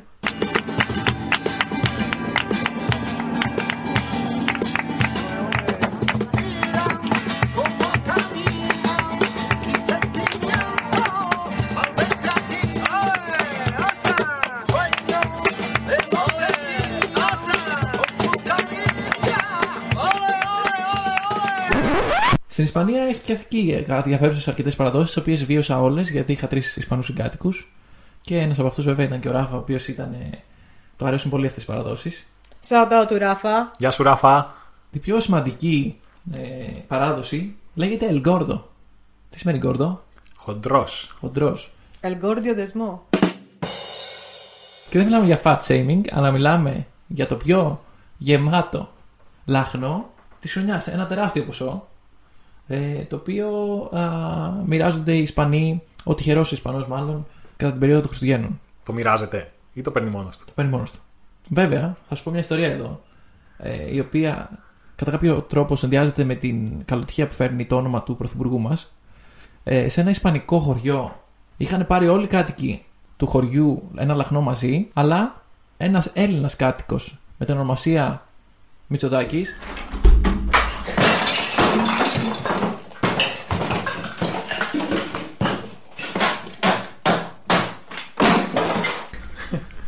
Όπα. Είχαμε κάποιο ατύχημα εδώ. Τι έγινε. αυτός δεν είχε πάρει, οπότε το κερδίσανε όλοι στο χωριό εκτός από, εκτός από αυτόν. Πάντως να θυμίσω εδώ αντίστοιχο σκηνικό στα Friends, έτσι. Που είχαν αγοράσει Α, ναι. όλοι μαζί λαχνό. Και κάτι έγινε μαμούσου του, πέ- πέχτηκαν όλοι οι λαχνοί από κάτω. Πήγαν να τους μαζέψουν και άφησαν ένα λαχνό που ήταν τυχερός. Κατάλαβε. Και ποιο είναι το ηθικό δίδαγμα; Ότι δεν φταίει πάντα Μητσοτάκης. Τώρα που Friends, τώρα θυμήθηκα κάτι άσχετο και θα συνεχίσουμε την Ισπανία. Ε, και με τα νέα πράγματα που θέλω να κάνουμε τη χρονιά, θυμάμαι ότι ο Ρώση είχε βάλει κάποιους στόχους και ένας από αυτούς ήταν να φορέσει ένα αρκετά σφιχτό δερμάτινο παντελόνι. Ήταν, ήταν η στόχη, ήταν να κάνει κάτι καινούριο που δεν έχει κάνει τις προηγούμενες Ναι. χρονιές. Κάθε Να μέρα. βγει ας έξω από το πούμε. κουτί, να κάνει growth mind. Από τις πιο ωραίες σκηνές στα Friends, παιδιά. Αυτή. Είχα, είχα πεθάνει στο γέλιο γιατί I could relate. Το έχεις πάθει. Εντάξει, όταν φοράς δερμάτινο παντελόνι είναι λίγο ζόρι, δεν είναι αστείο. Πόσες φορές σου έχει τύχει να φορέσεις δερμάτινο παντελόνι; Εντάξει, δεν θέλω να είμαι αδιάκριτος, αλλά το συνηθίζεις, ας πούμε, να. Είναι, άκου, εσύ μπερδεύεσαι με το βινίλ παντελόνι. Και έχει διαφορά, αγόρι μου. Όταν μάθεις τη διαφορά τους, έλα να ξανασυζητήσουμε. Εντάξει. Πάω να χτυπήσω τα βιβλία, όπως λένε και στο χωριό μου. Ε, ένα άλλο ε, έτσι ωραίο α, έθιμο το οποίο ταιριάζει, μοιάζει και λίγο με την ε, πρωτοχρονιάτικη πίτα που έχουμε εμείς είναι το κέικ του Βασιλιά. Σε αυτή την πίτα λοιπόν κόβουν τα κομμάτια όπως τα κόβουμε και εμείς και όποιος έχει ε, το Βασιλιά έχει καλή τύχη, αλλά υπάρχει μια ιδιοποιώ διαφορά. Υπάρχει και ένα φασόλι μέσα. το φασόλι είναι το αντίθετο, είναι κακοτυχία και όποιος το βρει θα πρέπει να πληρώσει για την πίτα της επόμενης χρονιάς. Ρε φίλε, λίγο κακόψυχο δεν είναι αυτό. Χριστούγεννα, χαιρόμαστε όλοι κτλ. Πάρε εσύ ένα φασόλι τώρα και πλήρωνε. Ε, Λίγο, Ο Τζακ διαφωνεί. λίγο άσχημο μου φαίνεται. είναι όμως και η ίδια ζωή. Πάντως τώρα που το λέτε πάτηρο, και η βασιλιά μας η Βασιλόπιτα είναι King's Pie, King's Cake. Όχι. Είναι Γιατί; Το, το Άι Βασίλη. Και γιατί, πού το ξέρεις, γιατί δεν είναι Βασιλόπιτα; του Θα ήταν βασιλιά. η Βασιλιόπιτα, άμα Γιατί ήταν. γνωρίζουμε ότι ο Άγιος Βασίλης από την Κεσαρία Ναι, στις αρχόντουσα κυρία. ε, είχαν έρθει στο χωριό του ληστές Μάλιστα. ε, και είχαν πάρει όλα τα σημικά. Ε, Αυτό είναι ο Νικόλας καταρχάς. Δεν είναι ο. Περίμενα, τα σημικά της ε, Ο μικρός χωριού. Νικόλας. Και αυτός δεν Των ήξερε. Ομιλίας. Για να είναι δίκαιος και για να τα μοιράσει άξια, έφτιαξε πίτες, έβαλε μέσα τα σημικά και τα έδωσε στους ε, χωριανούς. Μπορούσε να το κάνει και χωρίς πίτα, βέβαια, όλο αυτό. Ε, παιδί μου, αλλά είχε και λίγο Τέλος πάντων. αλεύρι. Για χάρη. τα- Λίγο αλεύρι που έλυγε. Πάντως, πέρα από την πλάκα τώρα, δηλαδή, καταρχάς εμείς έχουμε τον Άγιος Νικόλα που υποτίθεται ότι είναι ο Άγιος Βασίλης. Το, το, το, τόπιο, το τόπιο το προϊόν, ας πούμε, το εγχώριο είναι Άγιος Νικόλας. Το ξεκινάμε από εκεί και είμαστε κομπλέ. Δεκτό. Ωραία. Ωραία. Επίσης, εμείς κανονικά έχουμε ένα καράβι λόγω του Άγιο Νικόλα και δεν στολίζουμε κανονικά δέντρα. Σωστά, σωστά. Σωστά. Ωραία. Εδώ πέρα λοιπόν που μας είπε ο Αλέξανδρος Για το, για το cake del rey, τέλος πάντων πώς είναι αυτό το πράγμα εκεί πέρα, δεν ξέρω, δεν, μι- δεν μιλάω και τα ξένα. Ε, εκεί πάλι έχει ένα φλουρί από ό,τι κατάλαβα, ένα, ένα έτσι το κάτι της και έχει και το φασόλι. Ε, τι δια, εμείς η μόνη διαφορά που έχουμε με την βασιλόπιτα είναι ότι δεν έχουμε το φασόλι. Ε, αυτή είναι η διαφορά. Και ότι είναι πίτα και όχι κέικ για τους ε, λάτρε της μαγειρικής. Ναι, αλλά θέλω να πω, ρε παιδιά, μήπως μας το έχουν φέρει έτσι να νομίζουμε ότι είναι το Άι Βασίλη, ενώ είναι του βασιλιά. Ε, βασιλόφρον. Σε μια δημοκρατική κοινωνία. Ακριβώς, μήπως είναι τα, τα υπόγεια μηνύματα που θέλουν να περάσουν από πάπου προς πάπου. Λοιπόν, αυτό το podcast κατά πάσα πιθανότητα θα θαυτεί. Οπότε ακούστε τόσο προλαβαίνετε, γιατί λέμε αλήθειες εδώ και μάλλον δεν θα αρέσουν αυτά στη νέα τάξη πραγμάτων. Και αφού είπαμε βασιλιά, θα σας πω, υπάρχει το έθιμο στην Ισπανία των Los Tres Reyes Magos. Οι, τρε, οι τρεις βασιλείς ε, μάγοι. Εκεί το έθιμο αυτό υπάρχει στις 6 Ιανουαρίου. Έρχονται και μοιράζουν τα δώρα, όπως είπαμε στην Ιταλία με την Παφάνα. Έρχονται και μάλιστα ντουμάνια. θυμάμαι στην Γρανάδα υπήρχε μια παρέλαση που περνούσαν όλοι ντυμένοι, ξέρεις, ως μάγοι και πετούσαν σοκολατίτσες. Πήρες σοκολατίτσα; Πήρα σοκολατίτσα και την έφαγα. Σ' άρεσε; Πολύ. Θα το επαναλάμβανες; Δεν ξέρω. και τέλος για την ε, Ισπανία θέλω να σας πω το έθιμο με τα 12 σταφύλια. Όταν λοιπόν η ώρα σημαδέψει 12, οι Ισπανοί μαζεύονται όλοι μαζί η οικογένεια και τρώνε σε κάθε χτύπο του ρολογιού ένα σταφύλι. Μέχρι να συμπληρώσουν 12 και είναι ένα σταφύλι για κάθε μήνα. Αλλά αυτά τα σταφύλια πρέπει να τα συγκεντρώσουν στο στόμα τους και μετά να τα φάνε. Δηλαδή μαζεύει το στόμα 12 σταφύλια. Και από εκεί βγήκε η έκφραση μάζευε και συγκερόγες. 26 Δεκεμβρίου, ανήμερα του, του Εμμανουήλ, εδώ, καλά το λέω. Μεγάλη χάρη του. Μεγάλη χάρη του. Ξέρετε και το Boxing Day. Είναι μια πάρα πολύ σημαντική μέρα. Έχει τις, α, τις ρίζες της στην, α, στην βικτοριανή περίοδο της Αγγλίας, όπου οι έχοντες έδιναν την επόμενη μέρα των Χριστουγέννων, είτε όπως είπαμε 25 Δεκέμβρη, στους μη έχοντες. Αυτό μπορεί να πει πραγματικά κάποιος ότι συμβαίνει μέχρι και σήμερα; Εγώ δεν νομίζω ότι γίνεται. Ε, νομίζω το αντίθετο συμβαίνει στις γιορτές. Νομίζω ότι τρέχουμε να αγοράσουμε κτλ. Πρέπει να δίνουμε περισσότερο, ειδικά τα Χριστούγεννα. Ε, αλλά και όλες τις μέρες του χρόνου, θα έλεγα. Ε, γιατί υπάρχει κόσμος που δυστυχώς δεν είναι τόσο, τόσο προνομιούχος όσο εμείς και πρέπει να το έχουμε πάντα στο μυαλό μας. Και τα Χριστούγεννα είναι μια καλή αφορμή για να ξεκινήσουμε. Δωρίστε ε, ρούχα, δωρίστε τρόφιμα, δωρίστε χρήματα, ό,τι έχετε, δωρίστε αίμα. Ε, επίσης εκείνη τη μέρα λέει, διαβάζω από έγκυρες πηγές σε Wikipedia, ότι οι Άγγλοι απολαμβάνουν το ποδόσφαιρο, καθώς επίσης και την Premiership. το κρατάμε, το κρατάμε. το κρατάμε. Και την Πρεμία. Την Premiership ήταν, ναι. Τι είναι αυτό ρε Το παιδιά! ελληνικό πρωτάθλημα. Το πρωτάθλημα του Αγγλικού είναι. Είναι Super League, ε, αλλά στην Αγγλία. Και την, επίσης εκείνη η μέρα που είναι πιο σημαντική για μένα, είναι ότι σηματοδοτεί την έναρξη των χειμερινών εκτόσεων. ε, και ξεκινάει το καταναλωτικό spree. Ε, οπότε είναι πολύ ωραία εποχή να είσαι στην Αγγλία εκείνη την περίοδο. Ε, Primark και τέτοιες ιστορίες παίζουν. Κοιτάξτε, έτσι. να δεις, δεν θέλω να βάλουμε τώρα γκρι διαφήμιση στο podcast. Δεν είναι καθόλου Εντάξει. γκρίζα. Το λέμε. Πηγαίνετε στα Primark. Αν είστε στην Αγγλία, δεν θα χάσετε. Και την Αγγλία, θέλω να πάμε σε μια απικία της Αγγλίας, στην Γκάνα, η οποία, όπως και πολλές απικίες της Αγγλίας, έχουν υποφέρει τα μάλα από την απεικιοκρατική πολιτική των Άγγλων, αλλά δεν είναι αυτή η στιγμή για να ξεσπαθώσω και να βγάλω τα αποθυμένα μου. Churchill, άμα ακού, σε Φυλάξου. μισό. Ε, στην Γκάνα, λοιπόν, εγώ α, είχα την ευκαιρία να ταξιδέψω πριν δύο χρόνια και πριν κάποιες μέρες είχα μια συνομιλία με την ε, φίλη και συνεργάτη τα Μακαφούη από την Γκάνα που είχαμε συνεργαστεί στο πρόγραμμα T-Bridges και μου εξηγούσε πώς είναι τα Χριστούγεννα. Α πούμε στην Ευρώπη έχουμε συνηθίσει τα Χριστούγεννα να είναι ένα, η έκφανση, η υπερβολή του καταναλωτισμού μέσα σε μια καταναλωτική ζωή στην οποία ζούμε. Γιατί κοιτάς εμένα; Σε κοιτάω γιατί είσαι απέναντί μου. Συμφωνείτε; Δηλαδή είναι η έξαση ενός καταναλωτισμού. Ενώ στην Κάνα, μου έλεγε η Μακαφούη, περιμένουν όλο το χρόνο ε, τα Χριστούγεννα για να μπορέσουν να έχουν καινούργια πράγματα. Καινούργια ρούχα, ε, κάποια παιχνίδια. Αλλά είναι κάτι το οποίο το περιμένουν πολύ καιρό και είναι εκείνη τη στιγμή που ας πούμε οι οικογένειες θα κάνουν κάποια υπέρβαση για να μπορέσουν να προσφέρουν κάποια πράγματα στα παιδιά τους. Όπως ας πούμε και τα φαγητά ε, βάζουν πιο ξεχωριστά. Μπορεί να είναι κάνουν το ίδιο που μαγειρεύουν, αλλά με πιο ξεχωριστά, πιο, ε, πιο καλά υλικά. Και έτσι είναι μια μέρα η οποία ξεχωρίζει μέσα τους. Είναι ωραίο έτσι να αναλογιστούμε λίγο και αυτή την, ε, την αντίθεση. Πάντως άμα το καλοσκεφτείς και εκεί πέρα περίοδος καταναλωτισμού εντός εισαγωγικών είναι. Ναι, απλά είναι σαν να λέμε διάλειμμα καταναλωτισμού και όχι αποθέωση του. Ωραίο, βαρύκδο, αλλά πολύ ωραίο νομίζω. Πολύ ωραίο. The holly green, the ivy green, the prettiest picture you've ever seen. is Christmas in Killarney with all of the folks at home. It's nice, you know, to kiss your beau and cuddling under the mistletoe. And Santa Claus, you know, of course, is one of the boys from home. The door is always open, the neighbours pay a call. And Father John, before he's gone, will bless the house and all. Our hearts are light, our spirits bright, we'll celebrate our joy tonight. It's Christmas in Killarney with all of the folks at home. Έχουμε κάνει ταξιδάκι σε πολλές χώρες. Αυτή τη χώρα που θα αναφέρω τώρα, δεν είμαι σίγουρος αν την ξέρετε. Πάμε να δούμε πώς είναι τα Χριστούγεννα στη Ντουνταρία. Δεν έχετε ακούσει; Ούτε καν. Πρώτη φορά την ακούω. Η Ντουνταρία λοιπόν είναι η χώρα στην οποία πρωθυπουργός είναι ο ανιψιός μου ο Γιώργος, ο οποίος είναι 7 χρονών και θα μας εξηγήσει λίγο καλύτερα τι συμβαίνει εκεί τα Χριστούγεννα.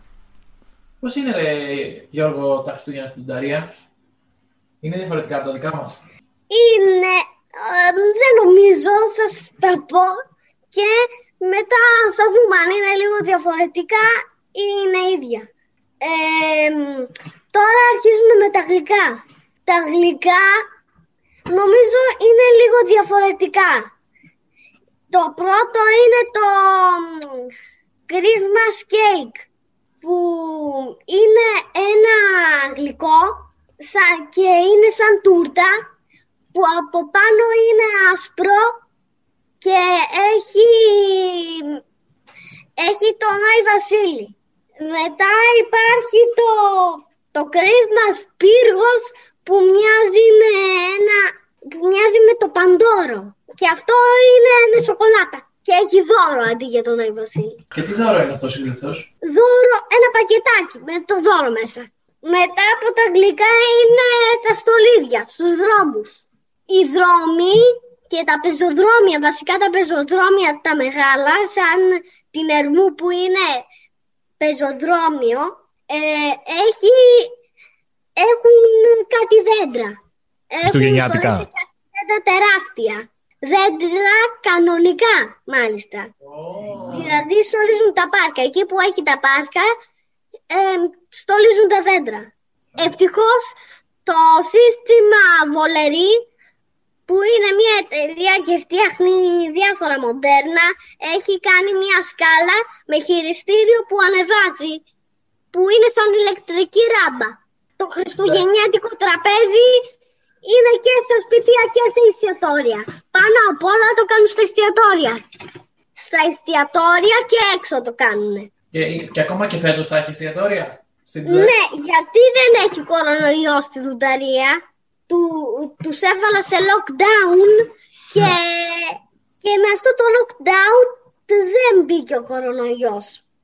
Ε, υπάρχουν, υπάρχει η γέφυρα City που μπαίνεις κατευθείαν στην ε, Νέα Γεωργιούπολη από έξω την Τουνταρία και αυτή η γέφυρα είναι, εμ, την πιάνει από, από την Αττική Οδό. Είναι κοντά στο αεροδρόμιο. Ε, λέτε τα κάλαντα στη Ντουνταρία, τα παιδάκια πηγαίνουν για τα κάλαντα ή δεν υπάρχει αυτό το έθιμο; Πηγαίνουν, ε, ε, ναι, και όμως είναι ίδια τα κάλαντα. Υπάρχει όμως και ένα τραγούδι που έχει πει που λέει που πάει κάπως. Ε, «Τουντιδουντι, καρα, ντουντι, ντουντιδουντι». Ναι, αυτό δεν είναι χριστουγεννιάτικο. Ναι, αλλά πώς πάει; Πάει σαν χριστουγεννιάτικο. Ντούντι, ντούντι, καρά, ντούντι, ντούντι, ντούντι, ντου, ντου, ντούντι, ντου.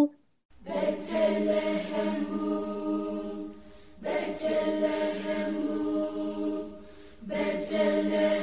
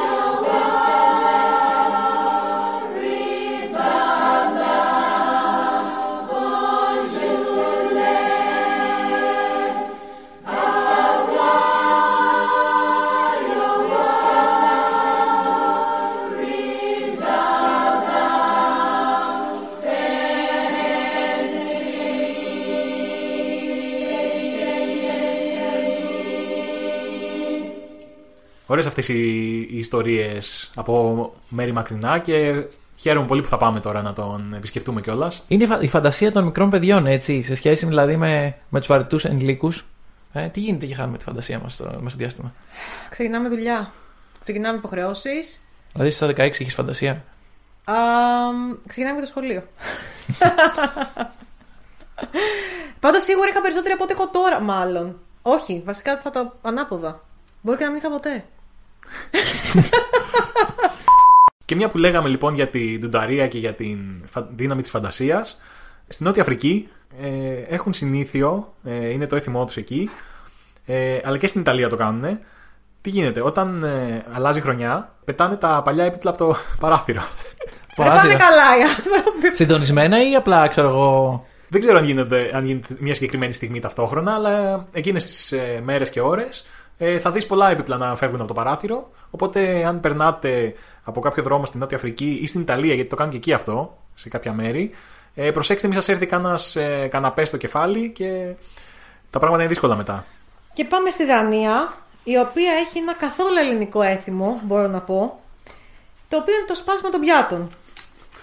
Παλιά γινόταν κατά κόρον στην, ε, στα κέντρα, όπως ξέρουμε, δεν τα έχουν προλάβει αυτά, είμαστε πάρα πολύ μικροί για κάτι τέτοιο.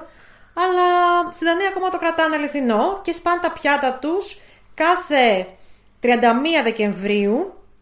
Τα, πα- τα βαράνε στις πόρτες, τα πετάνε στις πόρτες, σαν φρίσμπι ας πούμε.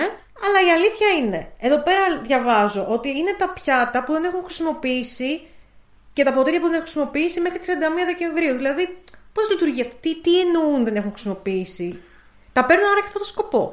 Ε, είναι αυτά μάλλον που στα δίνουν προσφορά με κάτι, ξέρω εγώ. Τα δίνει προσφορά στου κλαβενίτης και λες: Ωραία, ας πάρω μια δωδεκάδα πιάτα και δεν τα χρησιμοποιείς ποτέ τελικά. Εμένα πάντως δεν με συμφέρει αυτό γιατί συνήθως στο σπίτι μου ένα πιάτο ε, χρησιμοποιώ, το πλένω, το ξαναχρησιμοποιώ. Οπότε. Μπορεί να είναι τη πίτσα φαν τα πιάτα που δίνουν που έδιναν παλιά. που στηρίζει το καπάκι για να μην κολλήσει η πίτσα. Πίτσα φάνε. Λοιπόν, γράψε πίτσα φαν, πίτσα φαν. Ναι. Μη μου λες... Μισό λεπτάκι. Μπορεί και αν. Μην. Μη μου λες μπορεί και αν. Ναι. Λοιπόν, λοιπόν, και αν γουστάρεις πίτσα χατ, Ναι. σου το λέω ούτε καν. Μην μου λες μπορεί και αν. Έχουμε κάνει τρελές διαφημίσεις σε αυτό το επεισόδιο, έτσι.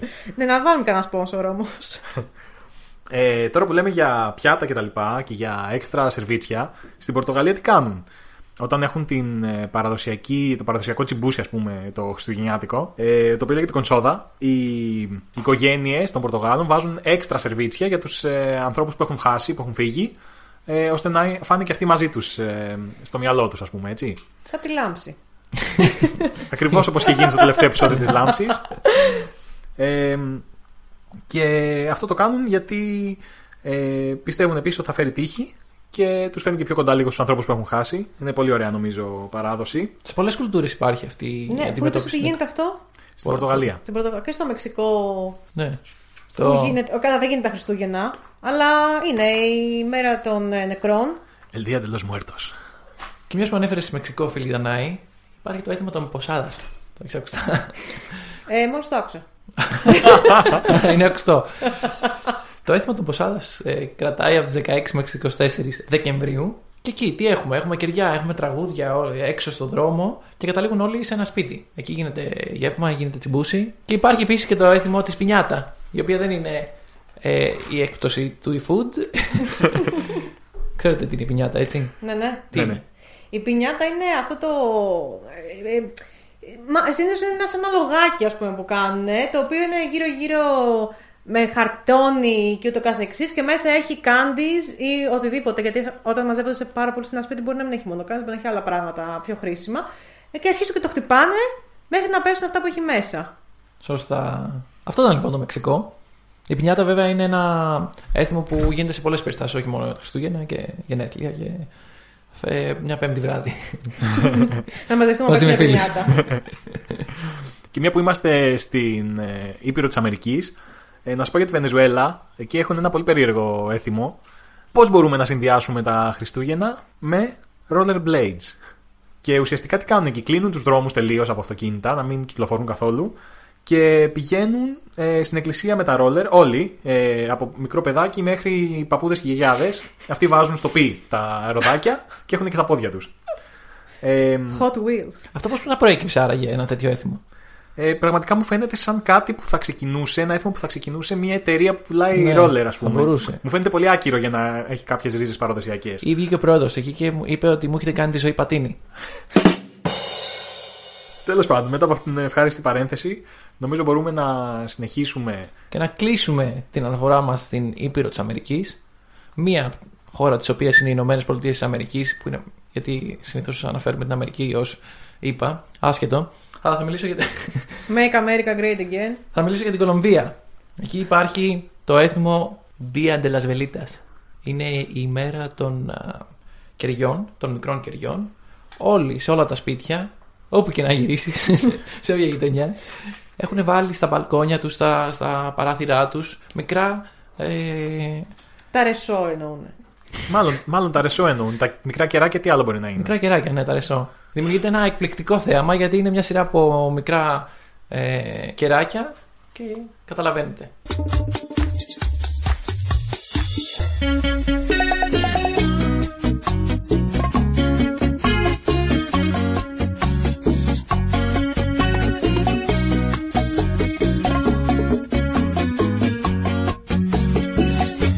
Feliz Navidad.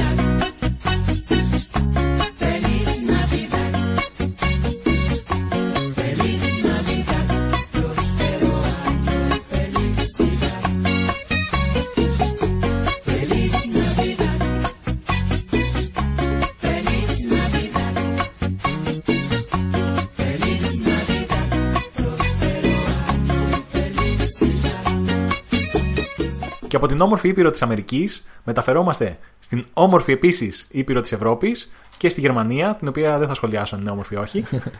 ε, συγκεκριμένα στη Δυτική Γερμανία. Η φίλη μου η Κριστίνα από τη Γερμανία ε, μου είπε αυτή την ιστορία της παράδοσης που έχουν ε, εκεί. Συνήθως λέει ξεκινάνε του εορτασμούς για τα Χριστούγεννα από τη 17η ε, Δεκεμβρίου και πηγαίνει μέχρι τις 24 το τρελό γλέντι. Τι κάνουν εκεί, πηγαίνουν κάθε, κάθε μέρα από τις 17 του μήνα και μετά, πηγαίνουν για βόλτες στο, στο δρόμο, στην Για εξοχή. βόλτες. Αυτό ήταν καλύτερο νομίζω από τα προηγούμενά σου. ε, πηγαίνουν λοιπόν για βόλτες ε, και παίρνουν ένα ε, κουκουνάρι, βρίσκουν ένα κουκουνάρι στο δρόμο και το παίρνουν σπίτι. Το υιοθετούν. Το υιοθετούν, του δίνουν όνομα. Forever alone. Ε, ουσιαστικά φέρνουν κάθε μέρα από τις 17 μέχρι τις 24 ένα κουκουνάρι στο σπίτι ο καθένας και συμβολικά τα προσφέρουν στον Ιησού, στον Baby Jesus. Dear Lord, baby Jesus, or as our brothers to the south call you, Jesus, Είναι, είναι μια συμβολική προσφορά για, για να μπορέσουν να δώσουν και όσοι δεν έχουν κάτι να προσφέρουν πολύτιμο. Ε, και την παραμονή Χριστουγέννων που ανοίγουν τα δώρα, συνήθως ε, πιάνονται όλοι από τα χέρια και γύρω, γύρω, γύρω από το Χριστουγεννιάτικο δέντρο και τραγουδάνε παραδοσιακά τραγούδια όπως O du Fröhliche, Stille Nacht και Α, το Die Stille Nacht. Kavutschabund. Το στείλω να έρθω, θυμάμαι.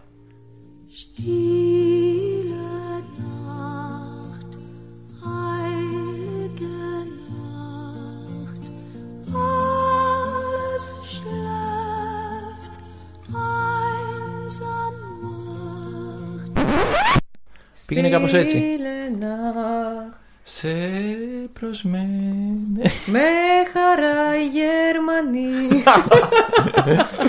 Και έχουν και ένα πολύ πρωτότυπο έθιμο. Το πρωινό της 25η Δεκεμβρίου καλύπτουν όλους τους ε, καθρέφτες στο σπίτι, ώστε να βεβαιωθούν ότι δεν ε, θα ε, παρεκκλίνουν καθόλου από τη σκέψη προς τον κύριο. Α.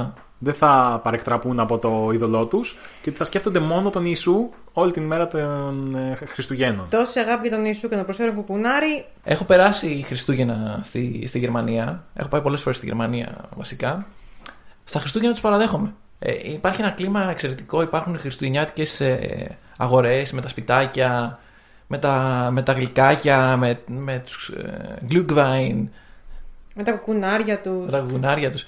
Ωραίο το κλουβάι μου, έχει λείψει και εμένα από τις Υπάρχει μια πάρα πολύ όμορφη ατμόσφαιρα στο χριστουγεννιάτικο κομμάτι. Παιδιά, συγγνώμη, ε, συγγνώμη, όχι, εγώ διαφωνώ. Εγώ διαφωνώ, κύριε. Βεβαίως. Δεν είναι μόνο στη Γερμανία, παιδιά αυτό. Είναι παντού. Όπου και να πας στα Χριστούγεννα, τα οποία τα ζουν όπως εμάς, γιατί ας πούμε στην Αυστραλία είναι διαφορετικά. Θα πας και θα είναι ζέστη, θα κάνεις σερφ και ούτω καθεξής. Στην Ευρώπη, στο Μέρκα, ό, το ζουν όπως εμείς.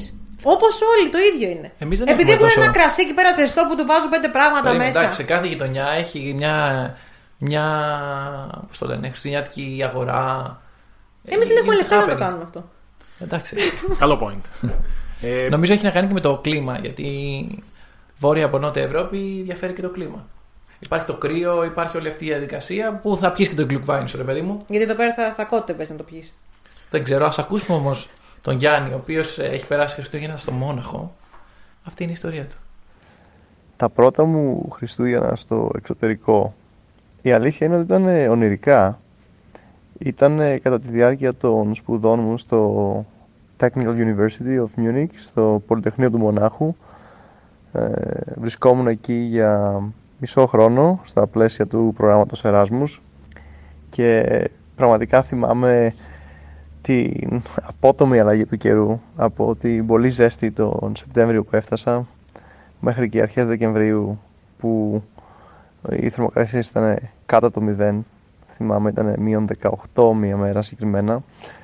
Και ήταν μόλις είχαν ανοίξει οι χριστουγεννιάτικες αγορές οι οποίες στη Γερμανία είναι προφανώς ε, ονειρικές. Είναι το σήμα κατά τεθέν της Γερμανίας την περίοδο των Χριστουγέννων πραγματικά ήταν ε, σαν παραμύθι θυμάμαι ότι περπατούσαμε από ε, ουσιαστικά από σπιτάκι σε σπιτάκι και ε, στις γωνίες του δρόμου είχαν αγάλματα φτιαγμένα από πάγο τα οποία συντηρούνται για ένα μήνα γιατί οι θερμοκρασίες ήταν υπό το μηδέν. Τα πλήθη έτσι ήταν μαζεμένα σε πηγαδάκια, απολάμβαναν το glühwein, τοπικό παραδοσιακό glühwein για τα Χριστούγεννα, όχι μπύρα. Και φυσικά έτσι αυτά τα μυρωδάτα και έγευστα ε, όχι τόσο υγιεινά λουκάνικα μονάχου Weisswurst. Φανταστικές ημέρες ε, πραγματικά κρίμα για όσους βρίσκονται στη Γερμανία φέτος γιατί προφανώς λόγω του COVID δύσκολα θα, θα μπορέσουν να απολαύσουν έτσι και να ζήσουν τις στιγμές που μπορεί κάποιος έτσι να βιώσει άλλες ε, χρονιές στη Γερμανία. Σπίτι χωρίς Γιάννη προκοπή δεν κάνει και θέση παράθυρο χωρίς Γιάννη δεν έχει ωραία ιστορία από το Μόναχο. Γιάννης Γεργόπουλο, λοιπόν, σε ευχαριστούμε πάρα πολύ. Ε, και μια που λέμε τώρα για Γερμανία, να σας πω και εγώ τις ε, εμπειρίες μου από την Ολλανδία. Από το ουρά μέχρι το νότο. Να μ' αγαπάς δεν βρήκα τρόπο Αυτός ο δρόμος γράφει επιστροφή Και εγώ έχω περάσει κάποια Χριστούγεννα στην Ολλανδία. Ε, στην Ολλανδία έχουν ένα πολύ παράξενο έθιμο, θα έλεγα. Ε, το οποίο με έχει ξενήσει αρκετά και όταν ζούσα εκεί και μετά που γύρισα εδώ. Το σκέφτομαι καμιά φορά και λέω τώρα τι κάνουν εκεί. Ε, εκεί ξεκινάνε να γιορτάζουν ουσιαστικά τα Χριστούγεννα, τη Χριστουγεννιάτικη περίοδο, από τις 6 Δεκέμβρη που γιορτάζει ο Άγιος Νικόλαος. Ε, στην Ολλανδία λέγεται Sinterklaas. Και έρχεται στις 6 του Δεκέμβρη αυτός, ξεκινάει την περιοδία του στην Ολλανδία και μ, μοιάζει πάρα πολύ με τον παραδοσιακό Άι Βασίλη και ουσιαστικά πηγαίνει ε, σε όλες τις πόλεις της ε, Ολλανδίας και μ, δίνει δώρα στα παιδιά και γλυκά και όλα αυτά. Ωραία, μέχρι εδώ δεν δεν βλέπω κάτι. Μέχρι εδώ τέλεια, ε, μπορώ να πω. Το περίεργο και το στενάχωρο είναι ότι ο Άι Βασίλης, ο Sinterklaas, ο Ολλανδός, δεν είναι μόνος του, έχει κάποιους βοηθούς. Οι βοηθοί αυτοί ε, λέγονται Zwarte Piet, που σημαίνει μαύρος Πιτ. Και είναι όλοι, ας πούμε, με το ίδιο όνομα λέγονται. Είναι δηλαδή πολύ μαύροι πιτ. Και μ, είναι ντυμένοι με πολύχρωμα χρώματα και έχουν, πα- έχουν στο πρόσωπό τους είναι βαμμένοι μαύροι. Δηλαδή έχουν το, αυτό το black face που λέμε. Έχουνε, οκ. Έχουν Και- αυτό το, το βουτσάλι δηλαδή. Α, μπράβο, βουτσάς. Και δεν είναι μόνο αυτό, είναι ότι έχουν, ε, έχουν μαυρίσει τα πρόσωπά τους, έχουν έντονα χείλη βαμμένα, έχουν ε, μια περίεργη κίνηση, ας πούμε, που θυμίζει λίγο έτσι, ε, ρατσιστικές εικόνες από άλλες χώρες. Άρα είναι ας πούμε μια στερεοτυπική απεικόνηση κάποιων ανθρώπων.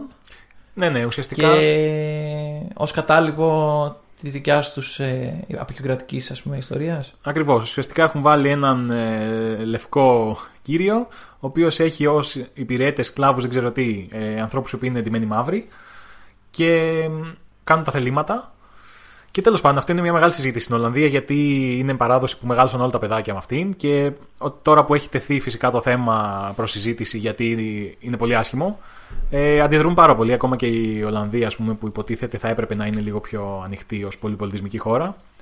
Και αντίθεται γιατί λένε ότι είναι μια παράδοσή μας, δεν μπορείτε να μας την πάρετε. Ε, πιστεύουν τα παιδάκια σε αυτή. Ε, είναι, χαρακτηρίζει την Ολλανδία. Δεν ξέρω πώς το σκέφτεσαι εσείς όλο αυτό. Πιστεύετε ότι επειδή είναι παράδοση θα έπρεπε να δοθεί ας πούμε, συγχωροχάρτη ή θα έπρεπε λίγο να προσαρμοστεί στα νέα δεδομένα; Λοιπόν, δεδομένου ότι εγώ ακριβώς δεν έχω καμία εικόνα ως προς αυτό και προσωπικά είμαι πολύ μακριά από την πολιτική ορθότητα, εν τούτης, θεωρώ ότι αν είναι όντως προσβλητικό. Και επειδή δεν, δεν έχω εικόνα τώρα, οπότε κάνω μόνο υποθέσεις. Αν είναι προσβλητικό όντως, ε, θα πρέπει να αλλάξει. Θα πρέπει να αλλάξει γιατί εντάξει, οι παραδόσεις υπήρχαν πολλές και στο παρελθόν, οι οποίες έχουν αλλάξει. Δηλαδή δεν είναι, δεν είναι κάτι που πρέπει να μείνει, δεν είναι αξίωμα. Αλλάζουν αυτά, αλλάζουν οι εποχές, αλλάζουν οι άνθρωποι, αλλάζουν οι καταστάσεις. Από την άλλη μεριά, άμα θέλουμε να το κάνουμε τρελά πολύ κάτι correct, ας πούμε, έχει τον Άι Βασίλη με κάτι νάνους. Γιατί να είναι νάνοι; Και γιατί να είναι νάνοι, να είναι τα, οι servants, ας πούμε. Οι, ότι, δηλαδή μετά γίνεται, γίνει μια συζήτηση η οποία μπορεί να στα αποδομήσει όλα. Οπότε είναι και αυτό ένα κομμάτι. Τώρα έχεις φέρει πολύ καλό επιχείρημα στο τραπέζι. Απλά το θέμα είναι ότι στην Ολλανδία, για παράδειγμα, έχω μια φίλη η οποία είναι από το Κουρασάο και είναι, είναι μαύρη. Και στην Ολλανδία της έχουν πει, ξέρω εγώ, στο λεωφορείο, την έχουν πει Σβάρτε Πιτ. Μαύρο Πιτ. Δηλαδή, και είναι λίγο. Αυτή η κοπέλα είχε νιώσει πολύ άσχημα τότε προφανώς και εντάξει. Γι' αυτό πιστεύω ότι θα έπρεπε λίγο να είμαστε πιο ευαίσθητοι σε αυτά τα ζητήματα, γιατί οι άνθρωποι που ζουν εκεί. Εντάξει, δεν είναι και ωραίο, ωραία εικόνα να βλέπεις τον ε, αρχοντικό Sinterklaas να κυκλοφορεί με τους παρατρεχάμενους που δίνουν δωράκια και. Τέλος πάντων, στην Ολλανδία το έχουν λίγο αλλάξει αυτό τώρα προς το παρόν και λένε ότι ε, δεν είναι μαύροι, αλλά έχουν λερωθεί με, με φούμο από το τζάκι και βάζουν και άλλα χρώματα και όλα αυτά. Και είναι, βλέπεις σβάρτε πίτι, οι οποίοι είναι και μπλε και κόκκινοι και ροζ και πράσινοι. Το οποίο εντάξει είναι ένα βήμα προς τη σωστή κατεύθυνση νομίζω.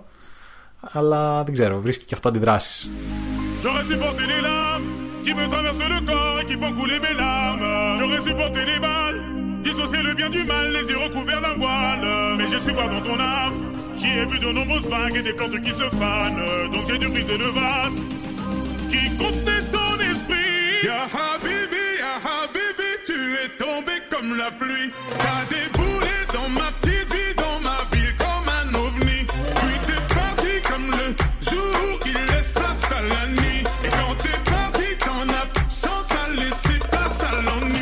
Και για να αλλάξουμε λίγο κλίμα και μέρος, πάμε λίγο στη Γρυλανδία. Στη Γρυλανδία λοιπόν έχουν μια παράδοση. Τι τρώνε αυτοί εκεί πέρα; Καλοπουλά. πολύ, πολύ θα ήθελες. Εκεί λοιπόν κάθε Χριστούγεννα τρώνε ματάκ οι, οι Γρυλανδοί. Τι είναι το ματάκ, θα με ρωτήσεις; Τι είναι το ματάκ; Το ματάκ είναι ομό δέρμα φάλαινας, το οποίο ε, είναι, το αλήφουν, ας πούμε, λες και είναι φρυγανιά, το αλήφουν με λίπος από τη φάλαινα. Και το τρώνε αυτό... Μαζί ε, με φάλαινα. Το τρώνε αυτό τα Χριστούγεννα και επίσης το συνοδεύουν με κύβιακ, το οποίο τι είναι; Ε, είναι ένα μικρό πουλί της Αρκτικής, το οποίο λέγεται αουκ, το οποίο το τυλίγουν σε, σε δέρμα φώκιας. Delicatessen μου ακούγεται όλο αυτό. Φοβερό, έτσι. Ε, ουσιαστικά αυτό το. Άκου τι κάνουν. Ε, πιάνουν αυτό το μικρό πουλί, το τυλίγουν στο δέρμα φώκιας, το θάβουν στο έδαφος και αφού περάσουν κάποιοι μήνες, ε, τρώνε αυτό που. Το, βάζουνε- θα- το ξεθάβουν και το τρώνε Το μαζί. παστώνουν, ας πούμε, το κάνουν. Όχι, το θάβουν απλά στο Α, το έδαφος θάβουν. και ό,τι γίνει, ρε παιδί μου. Α. Και το τρώνε μαζί με το μάτακ που είναι το. Αυτό το κρακεράκι, ας πούμε, δέρματος φάλαινας, το οποίο έχει πάνω αλμένο λίπος. Πώς σας ακούγεται Θα εσά το- αυτό θα το το έτοιμο. τρώγατε. Εσύ, Ανάη. Εγώ θα το δοκίμαζα μια φορά. Εννοείται.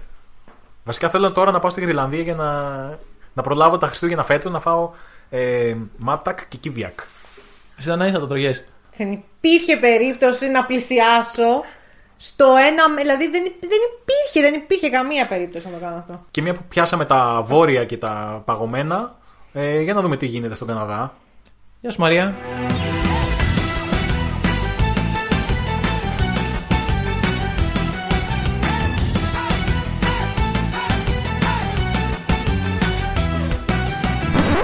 Τι διαφορετικό έχει ο Καναδάς σε σχέση με την Ελλάδα στα Χριστούγεννα; Πολύ χιόνι και κρύο. Είναι μόνο εξωτερικό περιβάλλον ή είναι κρίση και οι καρδιέ των ανθρώπων; Θα το έλεγες. Έτσι και έτσι. Είναι πολύ πιο καταναλωτικός. Βέβαια, μ, τα τελευταία χρόνια έχουμε φτάσει και εδώ στην Ελλάδα. Ε, Σε αυτά τα σημεία κατανάλωση. ναι, ναι, ναι. Τι έθιμα υπάρχουν, ε, φαγητά, στολισμοί; Λοιπόν, καταρχήν, στολισμοί πολύ, πολύ ωραίοι στολισμοί. Από πολύ νωρίς. Μετά το Halloween, στολίζουν τα πάντα χριστουγεννιάτικα. Ε, έχουν ένα, ένα, μια σύνδεση λίγο τα φαγητά. Α πούμε στο Thanksgiving και στο Αμερικάνικο και στο Καναδικό τρώνε γαλοπούλα. Και, στα, και τα Χριστούγεννα η γαλοπούλα υψτή είναι το καθιερωμένο. Ωραίο. Λόγω του ότι εμείς όταν μαζευόμασταν υπή- ε, ήμασταν πάρα πολύ. ε, ένα πολύ μεγάλο κομμάτι της παρέας ήταν ε, και Έλληνες. Όχι μόνο Έλληνες, αλλά οπότε είχαμε και τα παραδοσιακά φαγητά που τρώμε εδώ στην ε, Ελλάδα. Τα χοιρινά μας, τα, ώρα μας, τα ωραία μας. Τα μοσχάρια μας, όλα. Αλλά πάντα, πάντα γαλοπούλα ψητή. Υπάρχει κάτι άλλο ιδιαίτερο, ας πούμε, και εκλεκτό; Το πρωτοδοκίμασα στον Καναδά. Ε, δεν το ήξερα πριν. Είναι ε, χαμ, ψητό, δηλαδή ε, μπούτι, χοιρινό, σαν το αλλαντικό, ολόκληρο κομμάτι, με, με μια ειδική σως που ε, έχει μέσα ζάχαρη και διάφορα άλλα τέλος πάντων. Πάνω-πάνω το, το, το καλύπτεις με ανανά και ε, Τι λες, α, ρε, βάζεις και γαριφαλάκια. Α, ανανά. Όχι γαριφαλά που πετάμε στις πίστες. Και ε, κερασάκια μαρασκίνο.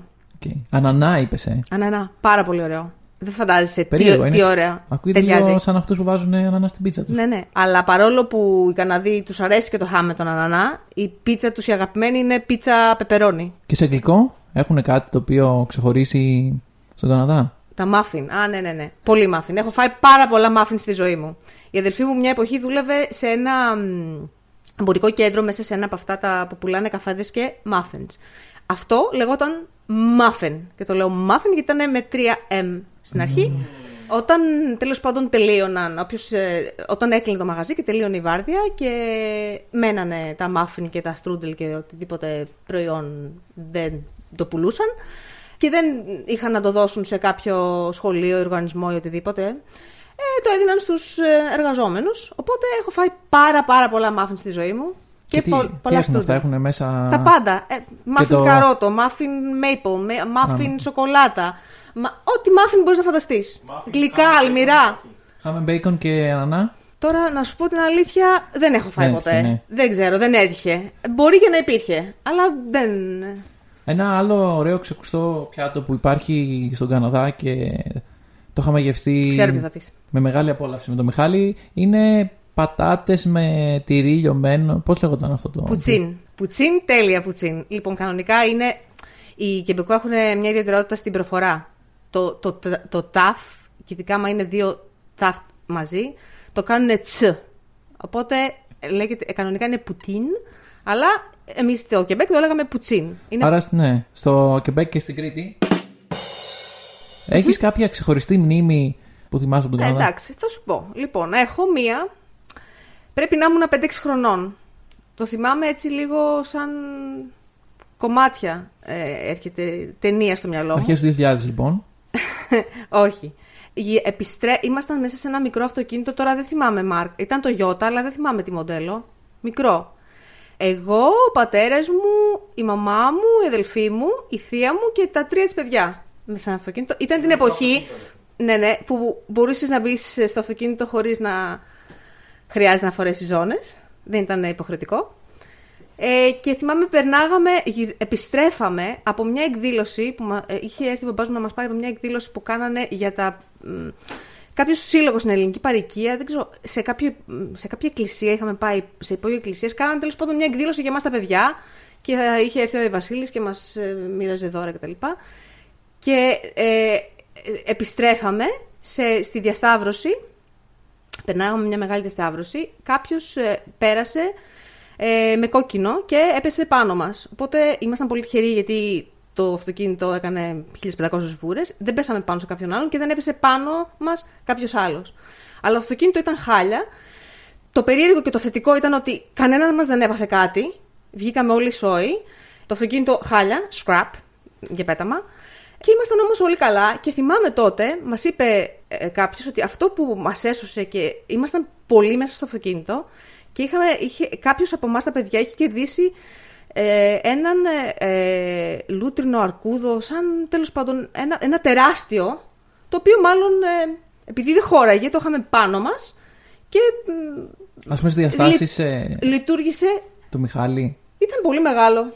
Ε, όχι, ο Μιχάλης είναι λεπτός, ήταν πολύ παχύ αυτό, ήταν τεράστιο, δεν ξέρω πώς Ναι, αλλά είχε μπει μέσα είναι στο και αυτό αυτοκίνητο σακουδάκι, γι' αυτό το είπα. και επίσης δεν ξέρω γιατί δεν το είχαμε βάλει στο πορπαγκάζ. Δεν θα χώραγε.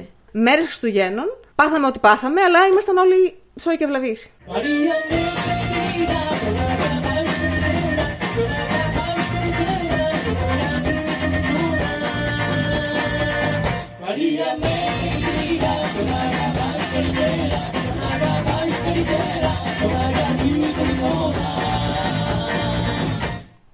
Στις 12 η ώρα στη Βραζιλία υπάρχει ένα ξεχωριστό έθιμο. Οι άνθρωποι εκεί πηδάνε 7 κύματα και κάνουν μια ευχή στην θεά Γεαμάντζα, τη θεά του νερού, για να πάει καλά ο χρόνος τους. Wow. Ωραίο έθιμο αυτό. Πολύ ωραία. Πάνε εκεί, περνάνε όμορφα, πηδάνε τα 7 κύματα, φοράνε τα ωραία του τα μαγδάκια, τα αποκαλυπτικά και μετά ό,τι ήθελε προκύψει. Μια χαρά. Και ε, μιας που είπαμε πριν για έθιμα που ακολουθεί και η Μαρία, θέλω να, να πω ένα έθιμο που ακολουθούσαμε εμείς οικογενειακά κάθε χρόνο. Είναι πηγαίναμε παραμονή πρωτοχρονιάς να φάμε Kentucky Fried Chicken. Ήταν ένα έθιμο που άρεσε στον μπαμπά μου, ε, αλλά και σε όλους μας. και κάθε τέλειο. χρόνο πηγαίναμε βασικά σε ένα Kentucky Fried Chicken που υπήρχε στον Πειραιά.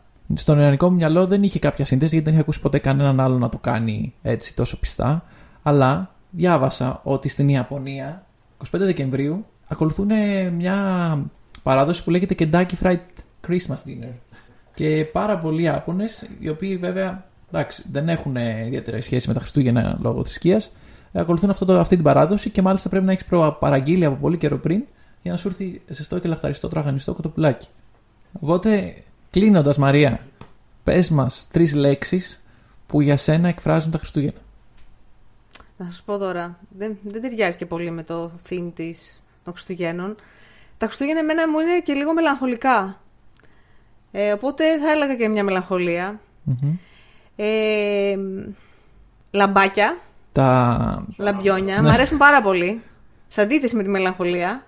Και αγαπημένα πρόσωπα.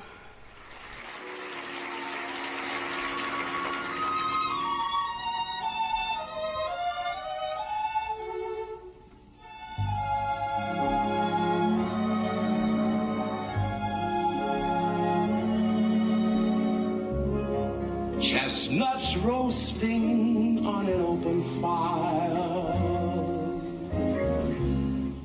Jack Frost nipping at your nose. Yuletide carols being sung by a choir. And folks dressed up like Eskimos. Everybody knows turkey and some mistletoe. Φοβερές αυτές οι μνήμες που μας είπε η Μαρία από τον Καναδά. Και είναι πολύ ωραίο να έχεις τόσο έντονες ε, αναμνήσεις. Και αφού το θέμα, το έτερο θέμα της ε, εκπομπής μας είναι η μνήμη, ε, θες να μας πεις, Αλέξανδρε, μερικά πράγματα γύρω από αυτό το ζήτημα; Πολλές φορές βλέπουμε τις μνήμες λίγο έτσι αφηρημένες. Λίγο υπάρχει, πιστεύεις, μια διαδικασία που μπορούμε να ακολουθήσουμε για να μπορέσουμε να, να διατηρήσουμε αυτές τις μνήμες και όχι μόνο να τις διατηρήσουμε και να τις αναδείξουμε. Ε, αυτό είναι πολύ σημαντικό γιατί πολλές φορές η ζωή περνάει γρήγορα και δεν δίνουμε την πρέπουσα σημασία σε κάποια πράγματα και ξεχνάμε. Έτσι δεν είναι. Είναι πολύ σημαντικό στη ζωή να σταματάμε και να μυρίζουμε τα λουλούδια, όπως λένε και στο χωριό μου. Ε, και αυτό που λες ότι πρέπει καμιά φορά να δίνουμε τη δέουσα προσοχή στη, στα γεγονότα την ώρα που συμβαίνουν για να μπορέσουν αυτά να μεταφερθούν στη μακροπρόθεσμη μνήμη μας είναι πολύ σημαντικό. Και υπάρχει η ατομική μνήμη, αλλά υπάρχει και η, και η συλλογική μνήμη. Ε, και ένα από τα προγράμματα, η κορονίδα των προγραμμάτων μας, όχι δεν θα το πω έτσι, αλλά ένα από τα αγαπημένα μου προγράμματα λέγεται Memory. Ε, σε αυτό το πρόγραμμα, ε, αυτό που θέλουμε να κάνουμε είναι να διατηρήσουμε τις μνήμες, να τις συλλέξουμε και όχι μόνο να τις συλλέξουμε, αλλά και να τις αναδείξουμε με διάφορους τρόπους σε μια τοπική κοινότητα και να, τις, και να δημιουργήσουμε ένα προϊόν. Αυτό σημαίνει δηλαδή ότι μπορεί να συλλέξεις μνήμες είτε από ηλικιωμένους, είτε πράγματα ιστορικά που έχουν γίνει οικογενειακά, ε, μια παλιά επιχείρηση και αυτά να τα αναδείξει με διάφορους τρόπους. Και διάφοροι τρόποι μπορεί να είναι, ας πούμε, ένα γκραφίτι το οποίο α, συμβολίζει κάτι, ή μπορεί να είναι ένα, παλιό, ένα κολλάζ που μπορεί να γίνει σε μια φωτογραφία, ένα φεστιβάλ, ένα tour, μια μαγειρική. Οπότε αυτό το πρόγραμμα της μνήμης προσπαθεί να αναδείξει όλα αυτά και παράλληλα να, να, να δείξει τα στοιχεία που έχει μια κοινότητα. Δηλαδή, παίρνεις αυτή τη συλλογική μνήμη της κοινότητας και θες να, την, ε, να της δώσεις μια υπόσταση, ας το πούμε. Ναι. Να μπορεί να εκφραστεί κάπως και να μπορεί κάποιος άλλος που δεν έχει αυτή τη μνήμη να τη βιώσει. Έτσι δεν είναι. Να γίνεις κοινωνός της νοσταλγίας. Αλλά για να γίνει αυτό πρέπει να έχεις τα σωστά εργαλεία. Δηλαδή, πώς συλλέγεις τη μνήμη, μπορείς να τη συλλέξεις τη μνήμη είτε με μια συνέντευξη ή με το οτιδήποτε, αλλά μπορεί να υπάρχουν και διάφορα άλλα. Δηλαδή, εμείς στα πλαίσια του προγράμματος έχουμε φτιάξει και ένα, μια εφαρμογή κινητού για να μπορείς να συλλέξεις τη μνήμη πάνω σε ένα χάρτη, ας πούμε. Οπότε το ένα κομμάτι είναι αυτό και το άλλο είναι πώς αφού του συλλέξεις τη μνήμη, πώς μπορείς να την αναδείξεις, πώς μπορείς να την κάνεις κάτι το οποίο να εκτιμήσει και ο, ο άνθρωπος που ζει μέσα σε μια κοινότητα, αλλά και ο, ο άνθρωπος που επισκέπτεται αυτή την κοινότητα. Και σε τι στάδιο βρισκόμαστε σε αυτό το πρόγραμμα, Αλέξανδρε; Σε αυτό το πρόγραμμα έχουμε προχωρήσει, έχουμε φτιάξει αρκετό υλικό και, για να δημιουργηθεί ένα Math My Learning και παράλληλα περιμένουμε λίγο να ξεφορτωθούμε αυτή την πανδημία για να επισκεφτούμε τις χώρες του προγράμματος, το Βιετνάμ και το Περού. Και μια ερώτηση παγίδα και για τους δυο σας. Αν θα έπρεπε να διαλέξετε μια ε, συλλογική μνήμη ε, δική σας που τη μοιράζονται και κάποιοι άλλοι, ποια θα ήταν αυτή; Να γυρνάς στην τηλεόρασή σου το βράδυ της πρωτοχρονιάς και να βλέπεις το countdown και να μπαίνει ο καινούριος χρόνος κλείνοντας και τα φώτα στο σπίτι. Αλλά όλοι βλέπουμε τηλεόραση τον δήμαρχο, ο οποίος. Ε, τον εκάστοτε δήμαρχο, ο οποίος κάνει τον countdown το, Χριστουγεν- το πρωτοχρονιάτικο. Εκτός και αν ε, είναι η χρονιά που βγήκε το Big Brother για πρώτη φορά. Σωστό. Οπότε όλοι έχουμε την ε, μνήμη του Τσάκα και του προδρόμου. Να γυρίζει το τραπέζι. Πάνε το σπίτι του Big Brother.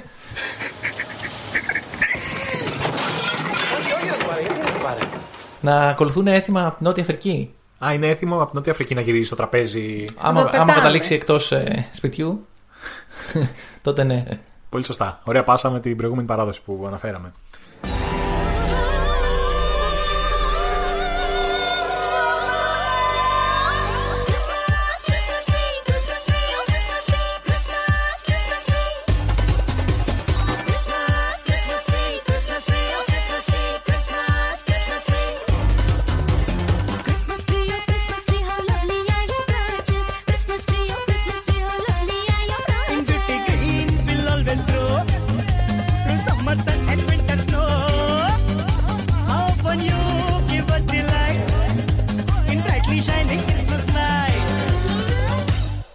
Ισλανδία λοιπόν ε, δεν έχουν Άι Βασίλη εκεί.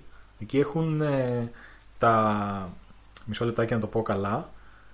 Γιολασβερνάιρ ή Γιολασβεϊνάρ, όπως λένε στην Ισλανδία, που είναι ε, 13 μικρά ξωτικά που εμφανίζονται αυτά ε, τις 13 μέρες που οδηγούν στα Χριστούγεννα, δηλαδή φαντάζομαι από τις 12 Δεκέμβρη και μετά, επισκέπτονται τα παιδάκια σε όλη τη χώρα και τους δίνουν δώρα. Τα παιδιά αφήνουν τα καλύτερά τους παπούτσια έξω ώστε να μπορέσουν τα εξωτικά αυτά να τους βάλουν δώρα μέσα και αυτά τα μικρά σκανταλιάρικα πλάσματα αφήνουν δώρα στα καλά αγόρια και κορίτσια και στα κακά αγόρια και κορίτσια αφήνουν σάπιες πατάτες. Ε, Είναι τα ίδια εξωτικά που κάνανε χάρες σε αυτή την ταινία Eurovision με το Will Ferrell πάλι. Που... Τον καλύτερο ηθοποιό της γενιάς μας. Το καλύτερο ηθοποιό της γενιάς μας. Που βοήθησαν την ε, α, συμμετοχή της Ισλανδίας στην Eurovision. Ακριβώς Τα- τα αυτά γέννη. είναι. Ναι, ναι, Και- ναι, ναι. Και ζουν έτσι σε, σε, μικρές, σε μικρά σπιτάκια στη, στο βουνό. Στο βουνό.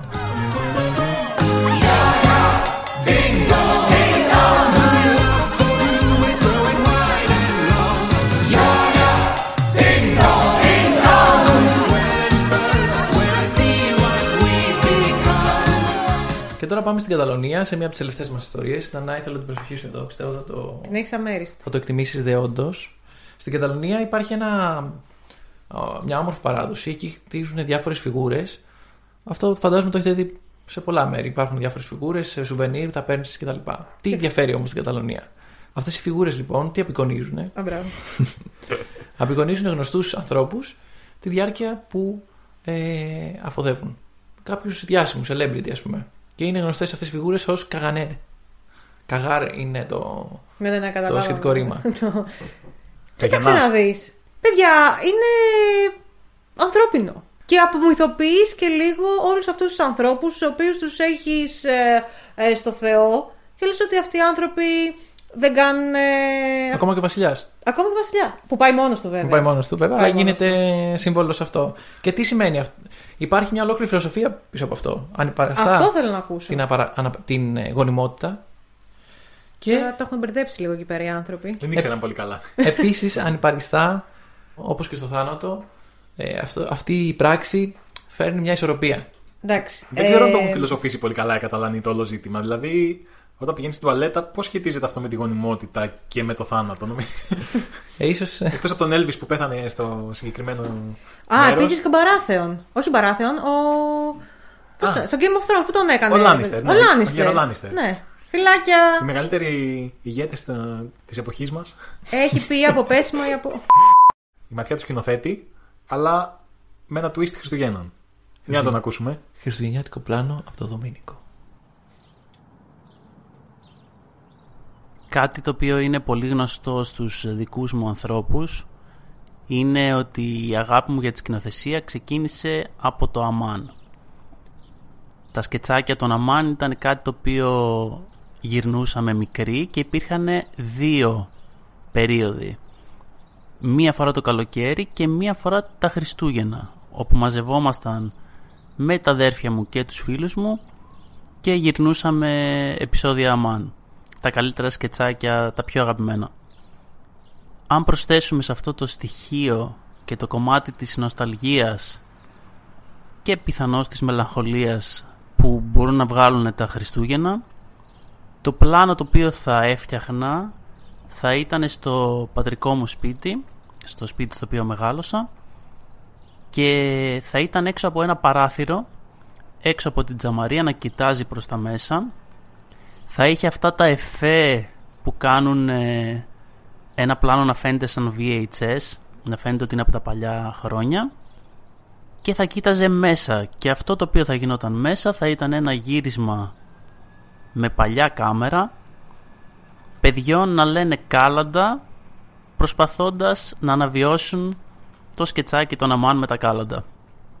Θα προσπαθούσα να είναι στο βάθος, δηλαδή υπάρχει τζαμαρία, θα υπήρχε ένα δωμάτιο ενδιάμεσα στη συγκεκριμένη περίπτωση η κουζίνα και μέσα από την πόρτα της κουζίνας εκεί θα φαινόντουσαν στο βάθος τα παιδιά ευτυχισμένα να κάνουν κάτι που τους έκανε χαρούμενος και αποτελούσε αφορμή να βρίσκονται και να περνάνε ευτυχισμένο χρόνο μαζί. Φτάνουμε λοιπόν στο τέλος του Christmas Special, θέση παράθυρο.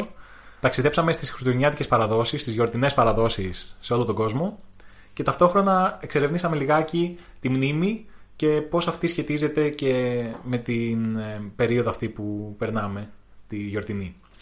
Ε, είχαμε λοιπόν μαζί μας την εξαίρετη ε, χριστουγεννολόγο και πολύ καλή φίλη Δανάη Κουτρέτσι.